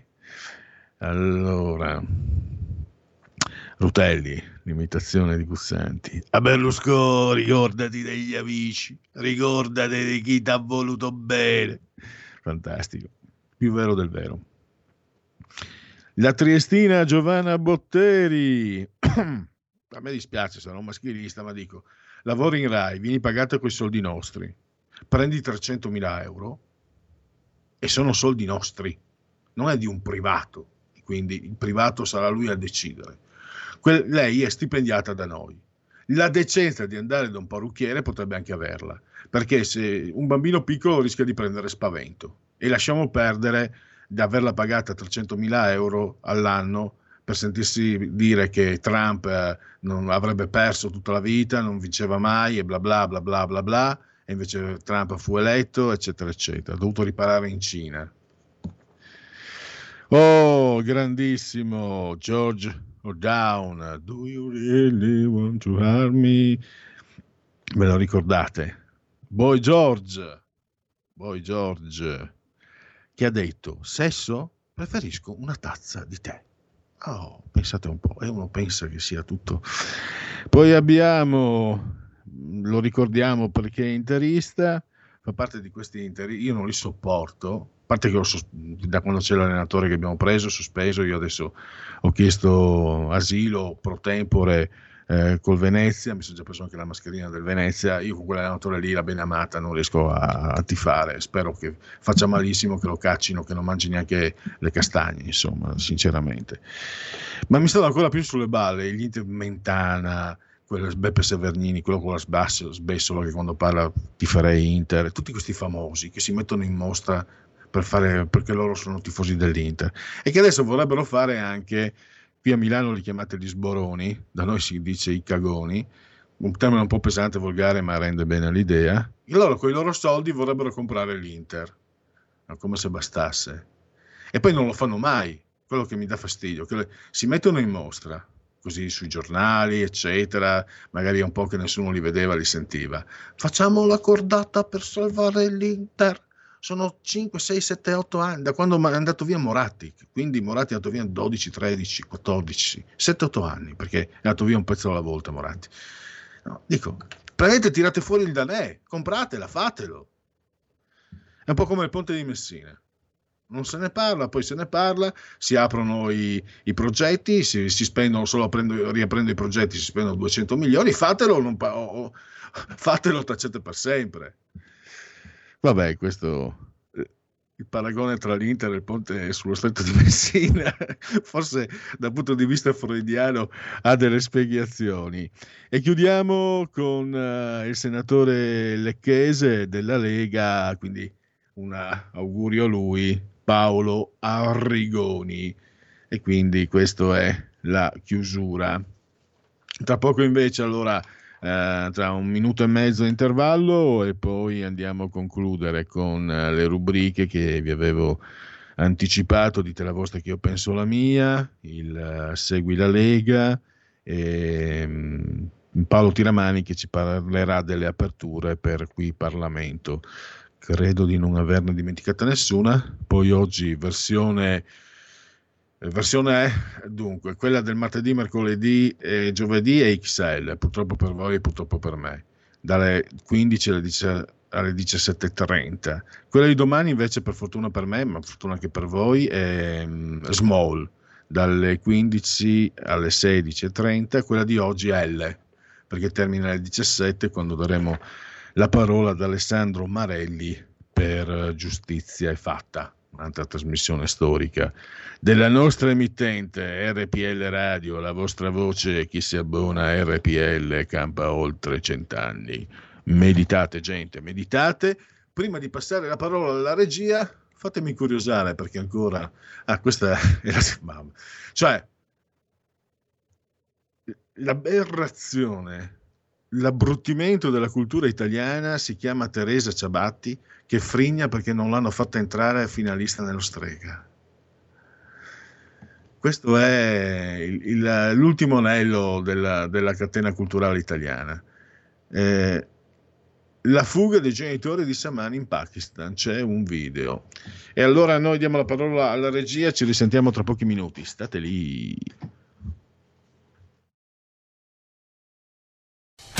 Porta con te ovunque RPL la tua radio. Scarica l'applicazione per smartphone o tablet dal tuo store o dal sito radiorpl.it.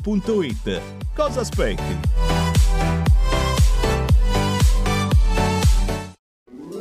Stai ascoltando RPL. La tua voce libera, senza filtri né censura. La tua radio.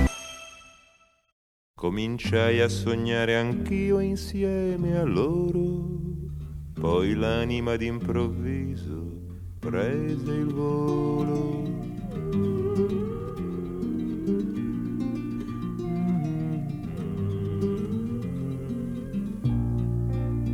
Da ragazzo spiare i ragazzi giocare al ritmo balordo del tuo cuore malato e ti viene la voglia di uscire e provare. Che cosa ti manca per correre al prato? E ti tieni la voglia e rimani a pensare. Come diavolo fanno a riprendere fiato? Da uomo avvertire il tempo sprecato a farti narrare la vita dagli occhi e mai poter bere alla coppa d'un fiato ma a piccoli sorsi interrotti. E mai poter bere alla coppa d'un fiato ma a piccoli sorsi interrotti.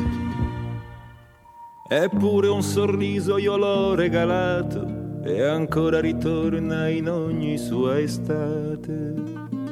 Quando io la guidai o fui forse guidato a contarle i capelli con le mani sudate. Non credo che chiesi promesse al suo sguardo, non mi sembra che scelsi il silenzio la voce.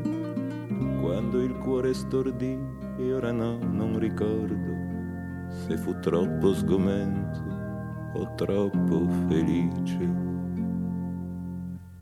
E il cuore impazzì e ora no, non ricordo da quale orizzonte sfumasse la luce.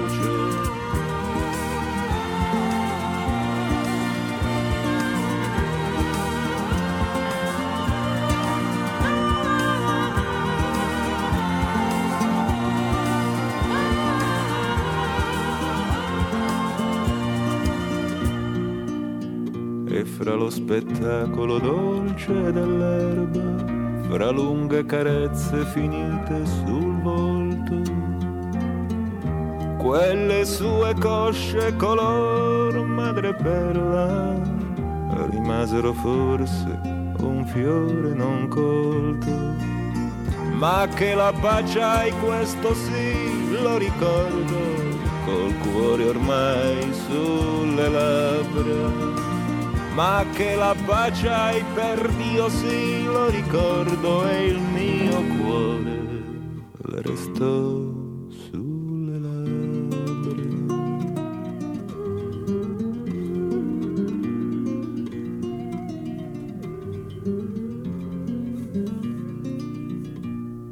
E l'anima d'improvviso prese il volo ma non mi sento di sognare con loro, no, non mi riesce di sognare con loro.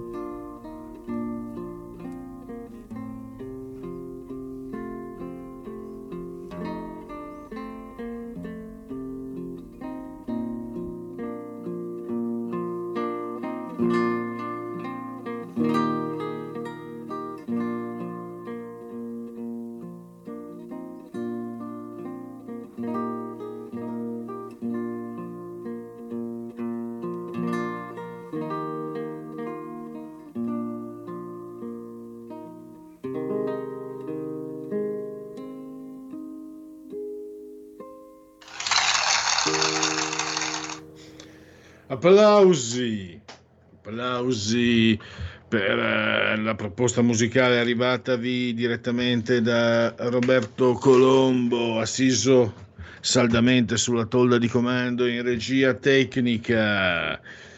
Invece sottoscritto da remoto, entrambi comunque sospesi a 132 metri sopra il livello del mare.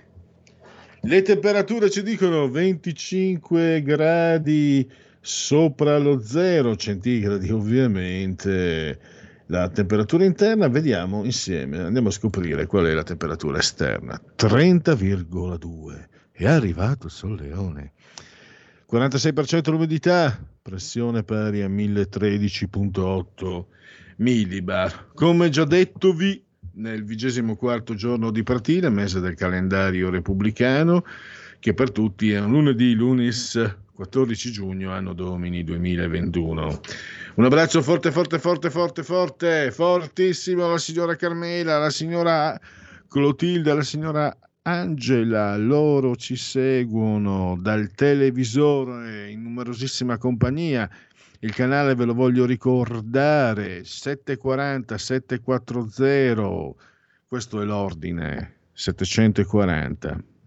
Poi naturalmente siete anche numerosissimi, ormai eh, credo che tutti abbiano la radio DAB, era eh, obbligatoria già qualche anno fa nelle nuove auto immatricolate, quindi siete numerosissimi che ci seguite attraverso, pullati dall'agito suono digitale della radio DAB, oppure grazie all'applicazione iOS Android eh, ci seguite anche dal televisore, la Smart TV oppure mm, la Fire TV oppure il tablet, oppure l'iPhone, lo smartphone, eh, oppure Alexa, accendi RPL Radio, passaparola, ve ne saremo riconoscenti.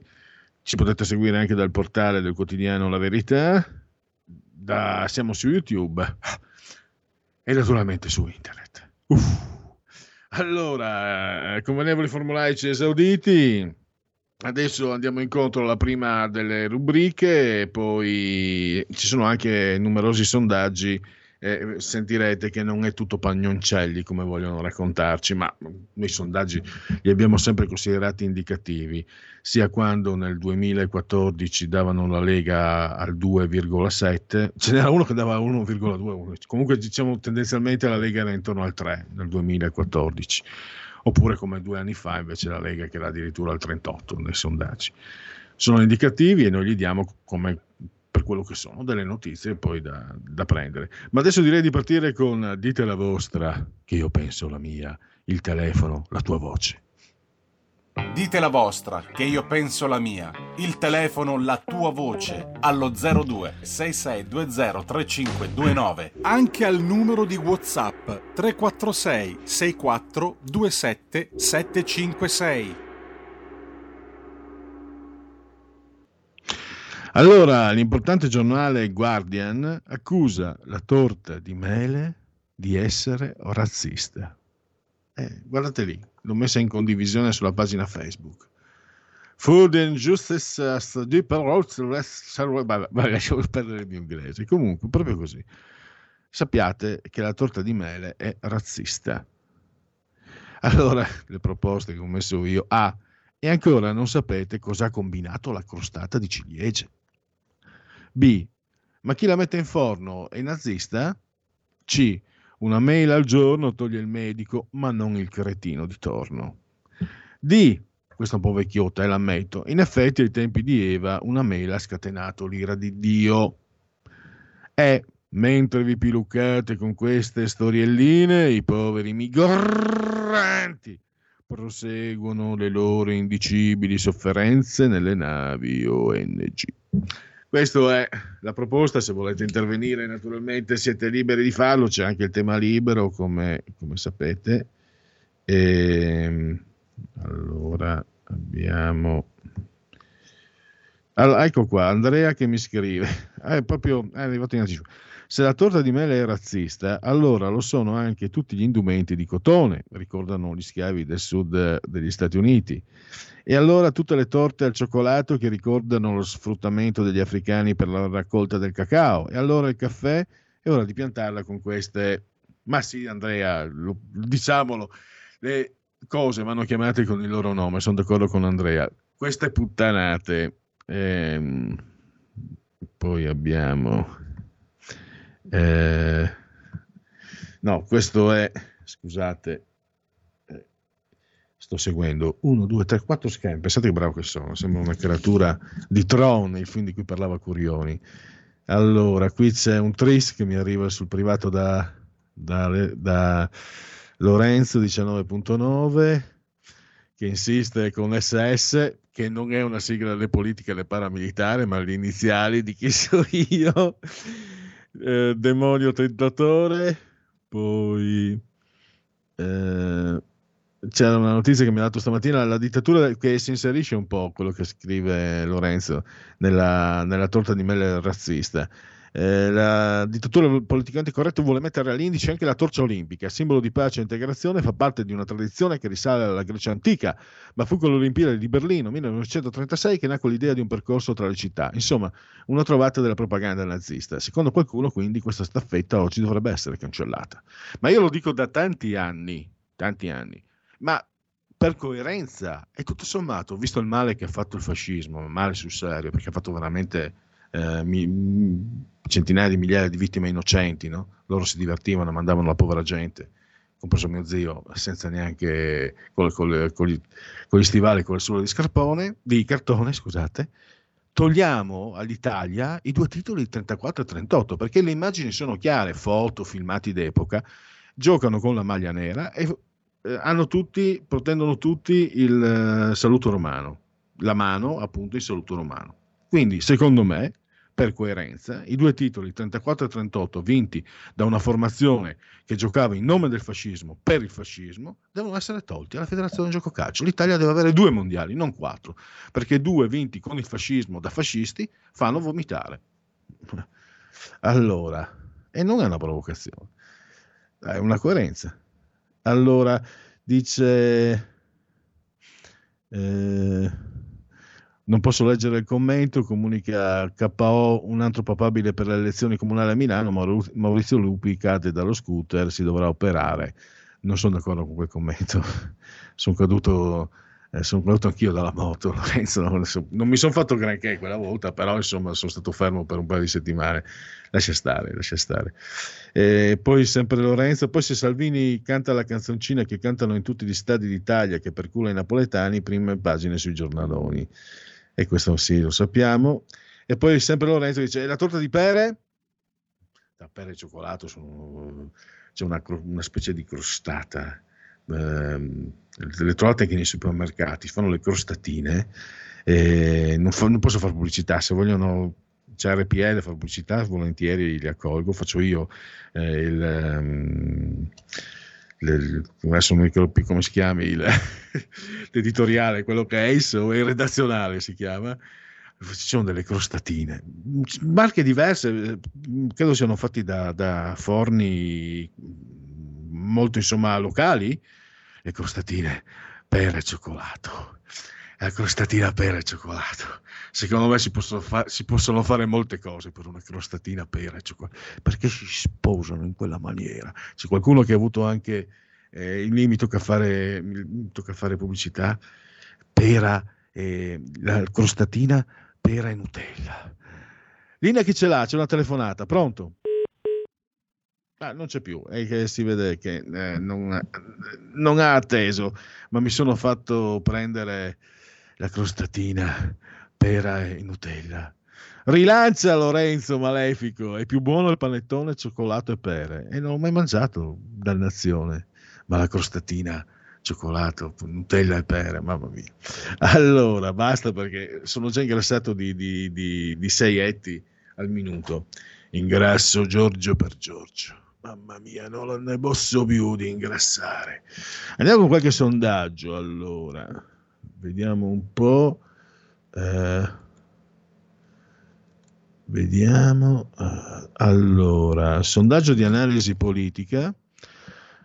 Commissionato d'analisi politica.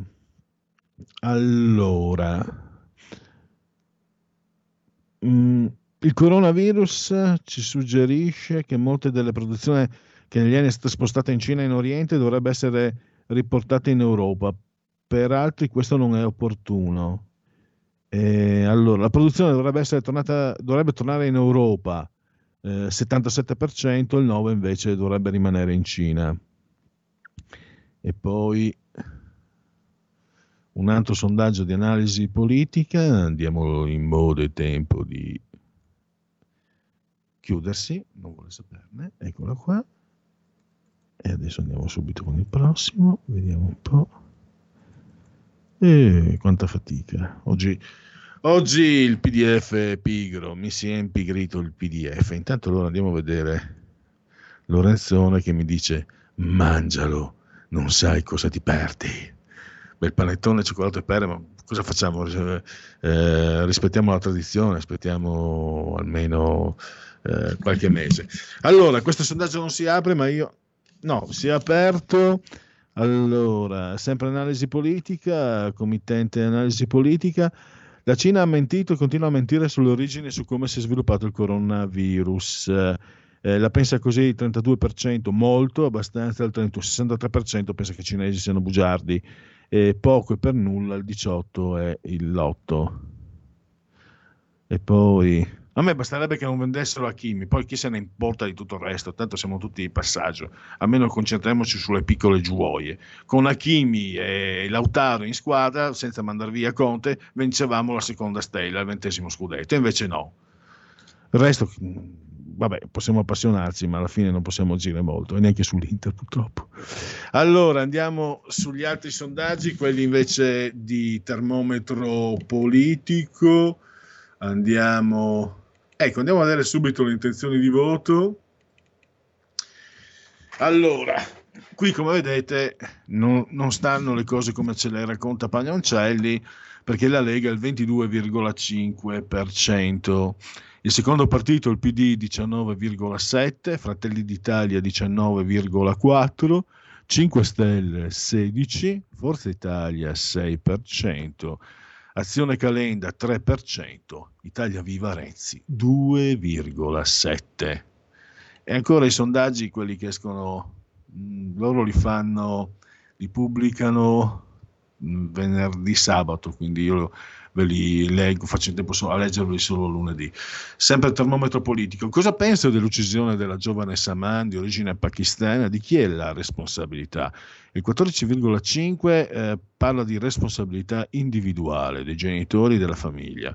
Il 32% pensa che sia la colpa dell'Islam che non consente una vera integrazione nella società occidentale. La responsabilità non è di tutto l'Islam, ma dell'interpretazione più conservatrice che la famiglia aveva fatto propria, per il 20,5%. Più che una questione religiosa, è una questione culturale, di una concezione patriarcale che rimane forte in alcune aree del mondo, 29,3%. Poi, secondo lei, una federazione tra Lega e Forza Italia migliorerebbe le chance di vittoria del centrodestra nelle prossime elezioni? Sì, il 17,7, invece il 39,8 ritiene che le chance rimarrebbero le stesse. No, anzi, le chance diminuirebbero, lo pensa il 28,4, non sa il 14. Federazione del centro-sinistra darebbe più possibilità di vittoria? Sì, sia che vi sia o meno un'alleanza col 5 Stelle, 7,5. Sì, ma solo senza alleanza col 5 Stelle, 8,3. Sì, ma solo se poi ci fosse un'alleanza con il 5 Stelle, 26,4. No, le possibilità rimarrebbero le stesse per il 32,9. No, anzi, le possibilità diminuirebbero per il 14, non sa il 10,9. Cosa fare con l'Islam? Sempre termometro politico come si dovrebbe fare per migliorare l'integrazione, dovremmo essere noi a comprendere di più e adeguarci alle loro usanze per poterli accogliere e integrare meglio, l'1,6%. Si, in, si dovrebbe investire in istruzione e maggiori servizi pubblici nelle aree in cui l'immigrazione è maggiore, lo pensa il 33,3%. Si dovrebbe sorvegliare in particolare i movimenti, le associazioni, le moschee più fondamentaliste, eventualmente sciogliendole ed espellendo i leaders. 23,7%. L'integrazione è molto difficile, si dovrebbe vietare l'ingresso di immigrati sospettati di appartenere a gruppi integralisti. 23,9%.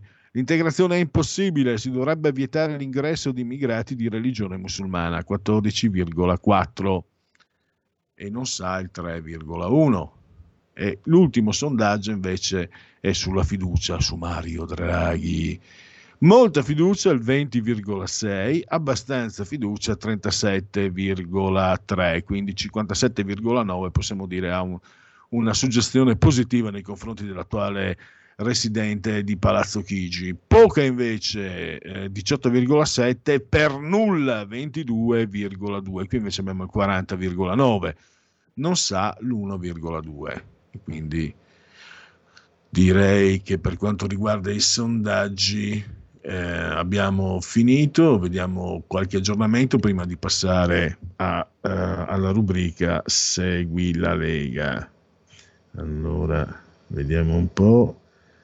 Eh, allora, Biden, la Nato è più forte, Turchia, noi alleati affidabili. E eh, vabbè, contenti loro. Poi Corriere.it. Eh,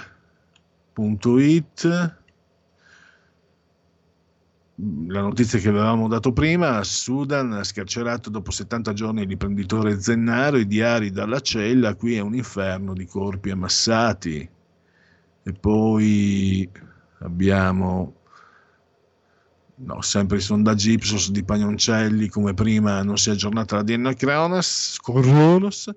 Repubblica al concorso Sud, oltre la metà non si presenta e la funzione pubblica riammette i 70.000 esclusi.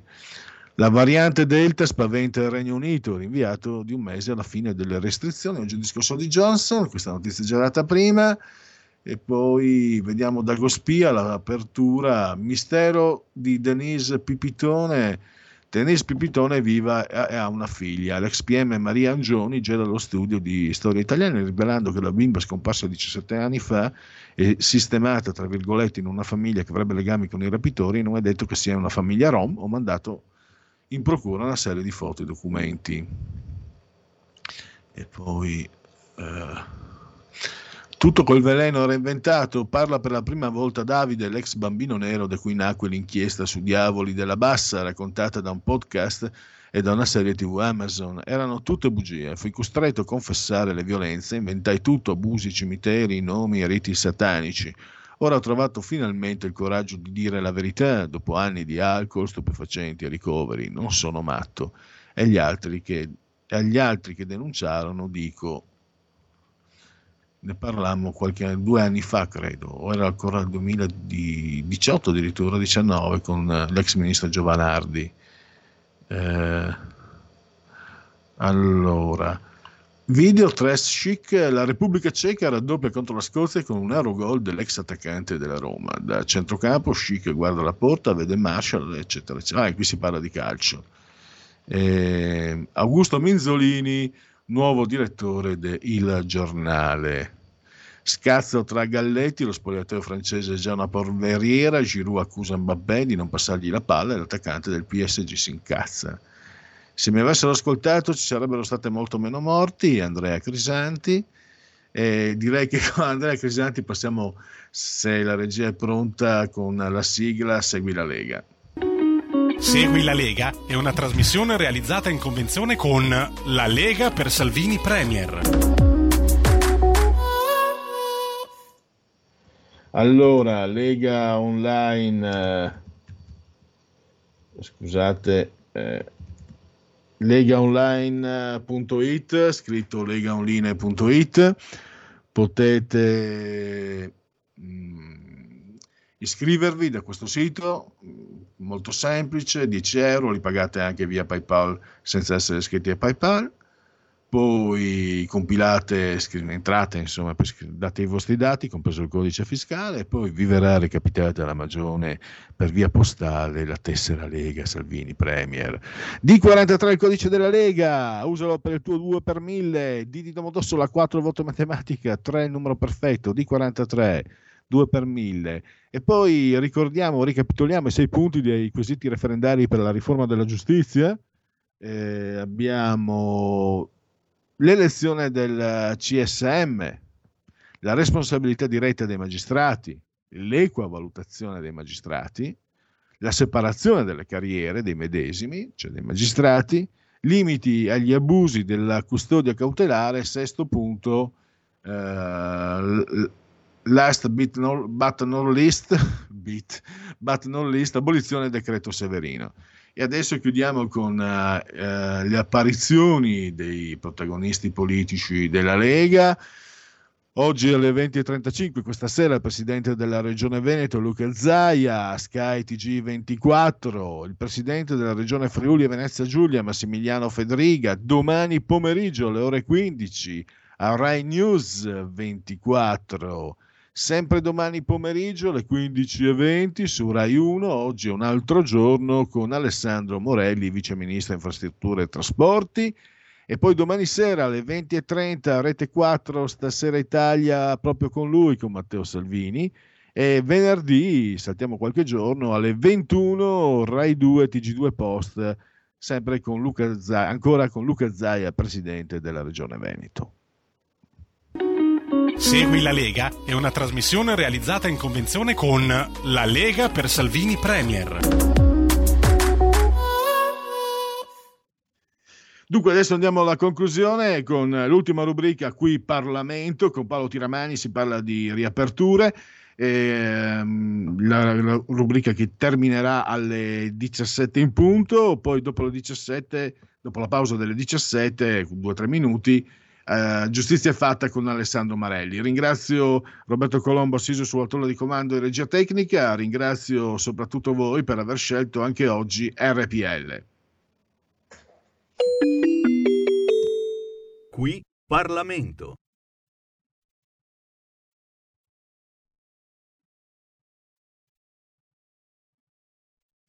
Grazie Presidente, onorevoli colleghi intervengo in dichiarazione di voto finale per esprimere il parere della Lega, un parere che inizialmente con il decreto legge 52 di aprile aveva visto il nostro movimento contrariato, addirittura astenuto in Consiglio dei Ministri perché rispetto al provvedimento iniziale avevamo delle titubanze e volevamo correggere nelle commissioni parlamentari questo decreto. Così è stato, grazie al lavoro fatto in commissione e ci sono degli importanti aspetti che secondo noi in questi due mesi sono notevolmente migliorati. Penso prima fra tutto alla campagna di vaccinazione, il fatto che oggi archiviata la stagione delle primule e del commissario Arcuri si è arrivata a una campagna massiva di vaccinazione che vede oltre 700.000 vaccinazioni giornaliere è un dato di orgoglio per questo governo, ma vi erano delle altre questioni che andavano modificate. Gli emendamenti sul coprifuoco sono state modificate le chiusure fino ad arrivare a una graduale abolizione nelle prossime settimane del coprifuoco, le disposizioni sulle RSA, molti ci chiedevano di poter tornare a visitare i parenti, di affrontare quel distacco che da oltre 15 mesi tutti affrontavano. Vi erano anche intere categorie che erano dimenticate, penso al catering, alle ludoteche, agli spettacoli viaggianti, ai centri commerciali, ai centri benessere, anche alle attività sportive. Alcuni sport si possono praticare, altri ad oggi non si possono ancora praticare. Penso alle piscine che solo all'aperto possono essere frequentate e al chiuso no fino al primo di luglio. Dietro a ogni attività commerciale ci sono migliaia di lavoratori che in questa fase sono disperati, che hanno bisogno di risposte e quindi con i nostri emendamenti, le correzioni governative, riteniamo che questo provvedimento sia stato notevolmente modificato. Un'altra cosa che riteniamo finalmente doverosa e finalmente giusta è il fatto che anche sulle colorazioni non si prenda più in riferimento l'RT epidemiologico, questo era un grave errore, calcolare tutte le persone contagiate che stavano bene e, e magari perché erano portatori sani e eh, avevano la propria degenza nelle proprie abitazioni rispetto al vero indice che doveva essere preso in considerazione, che finalmente è preso in considerazione, che è l'RT ospedaliero, gli effettivi posti occupati negli ospedali e i posti letto liberi e i posti letto liberi nelle eh, rianimazioni. Questi sono i veri indici. Qui Parlamento. Avete ascoltato il punto politico.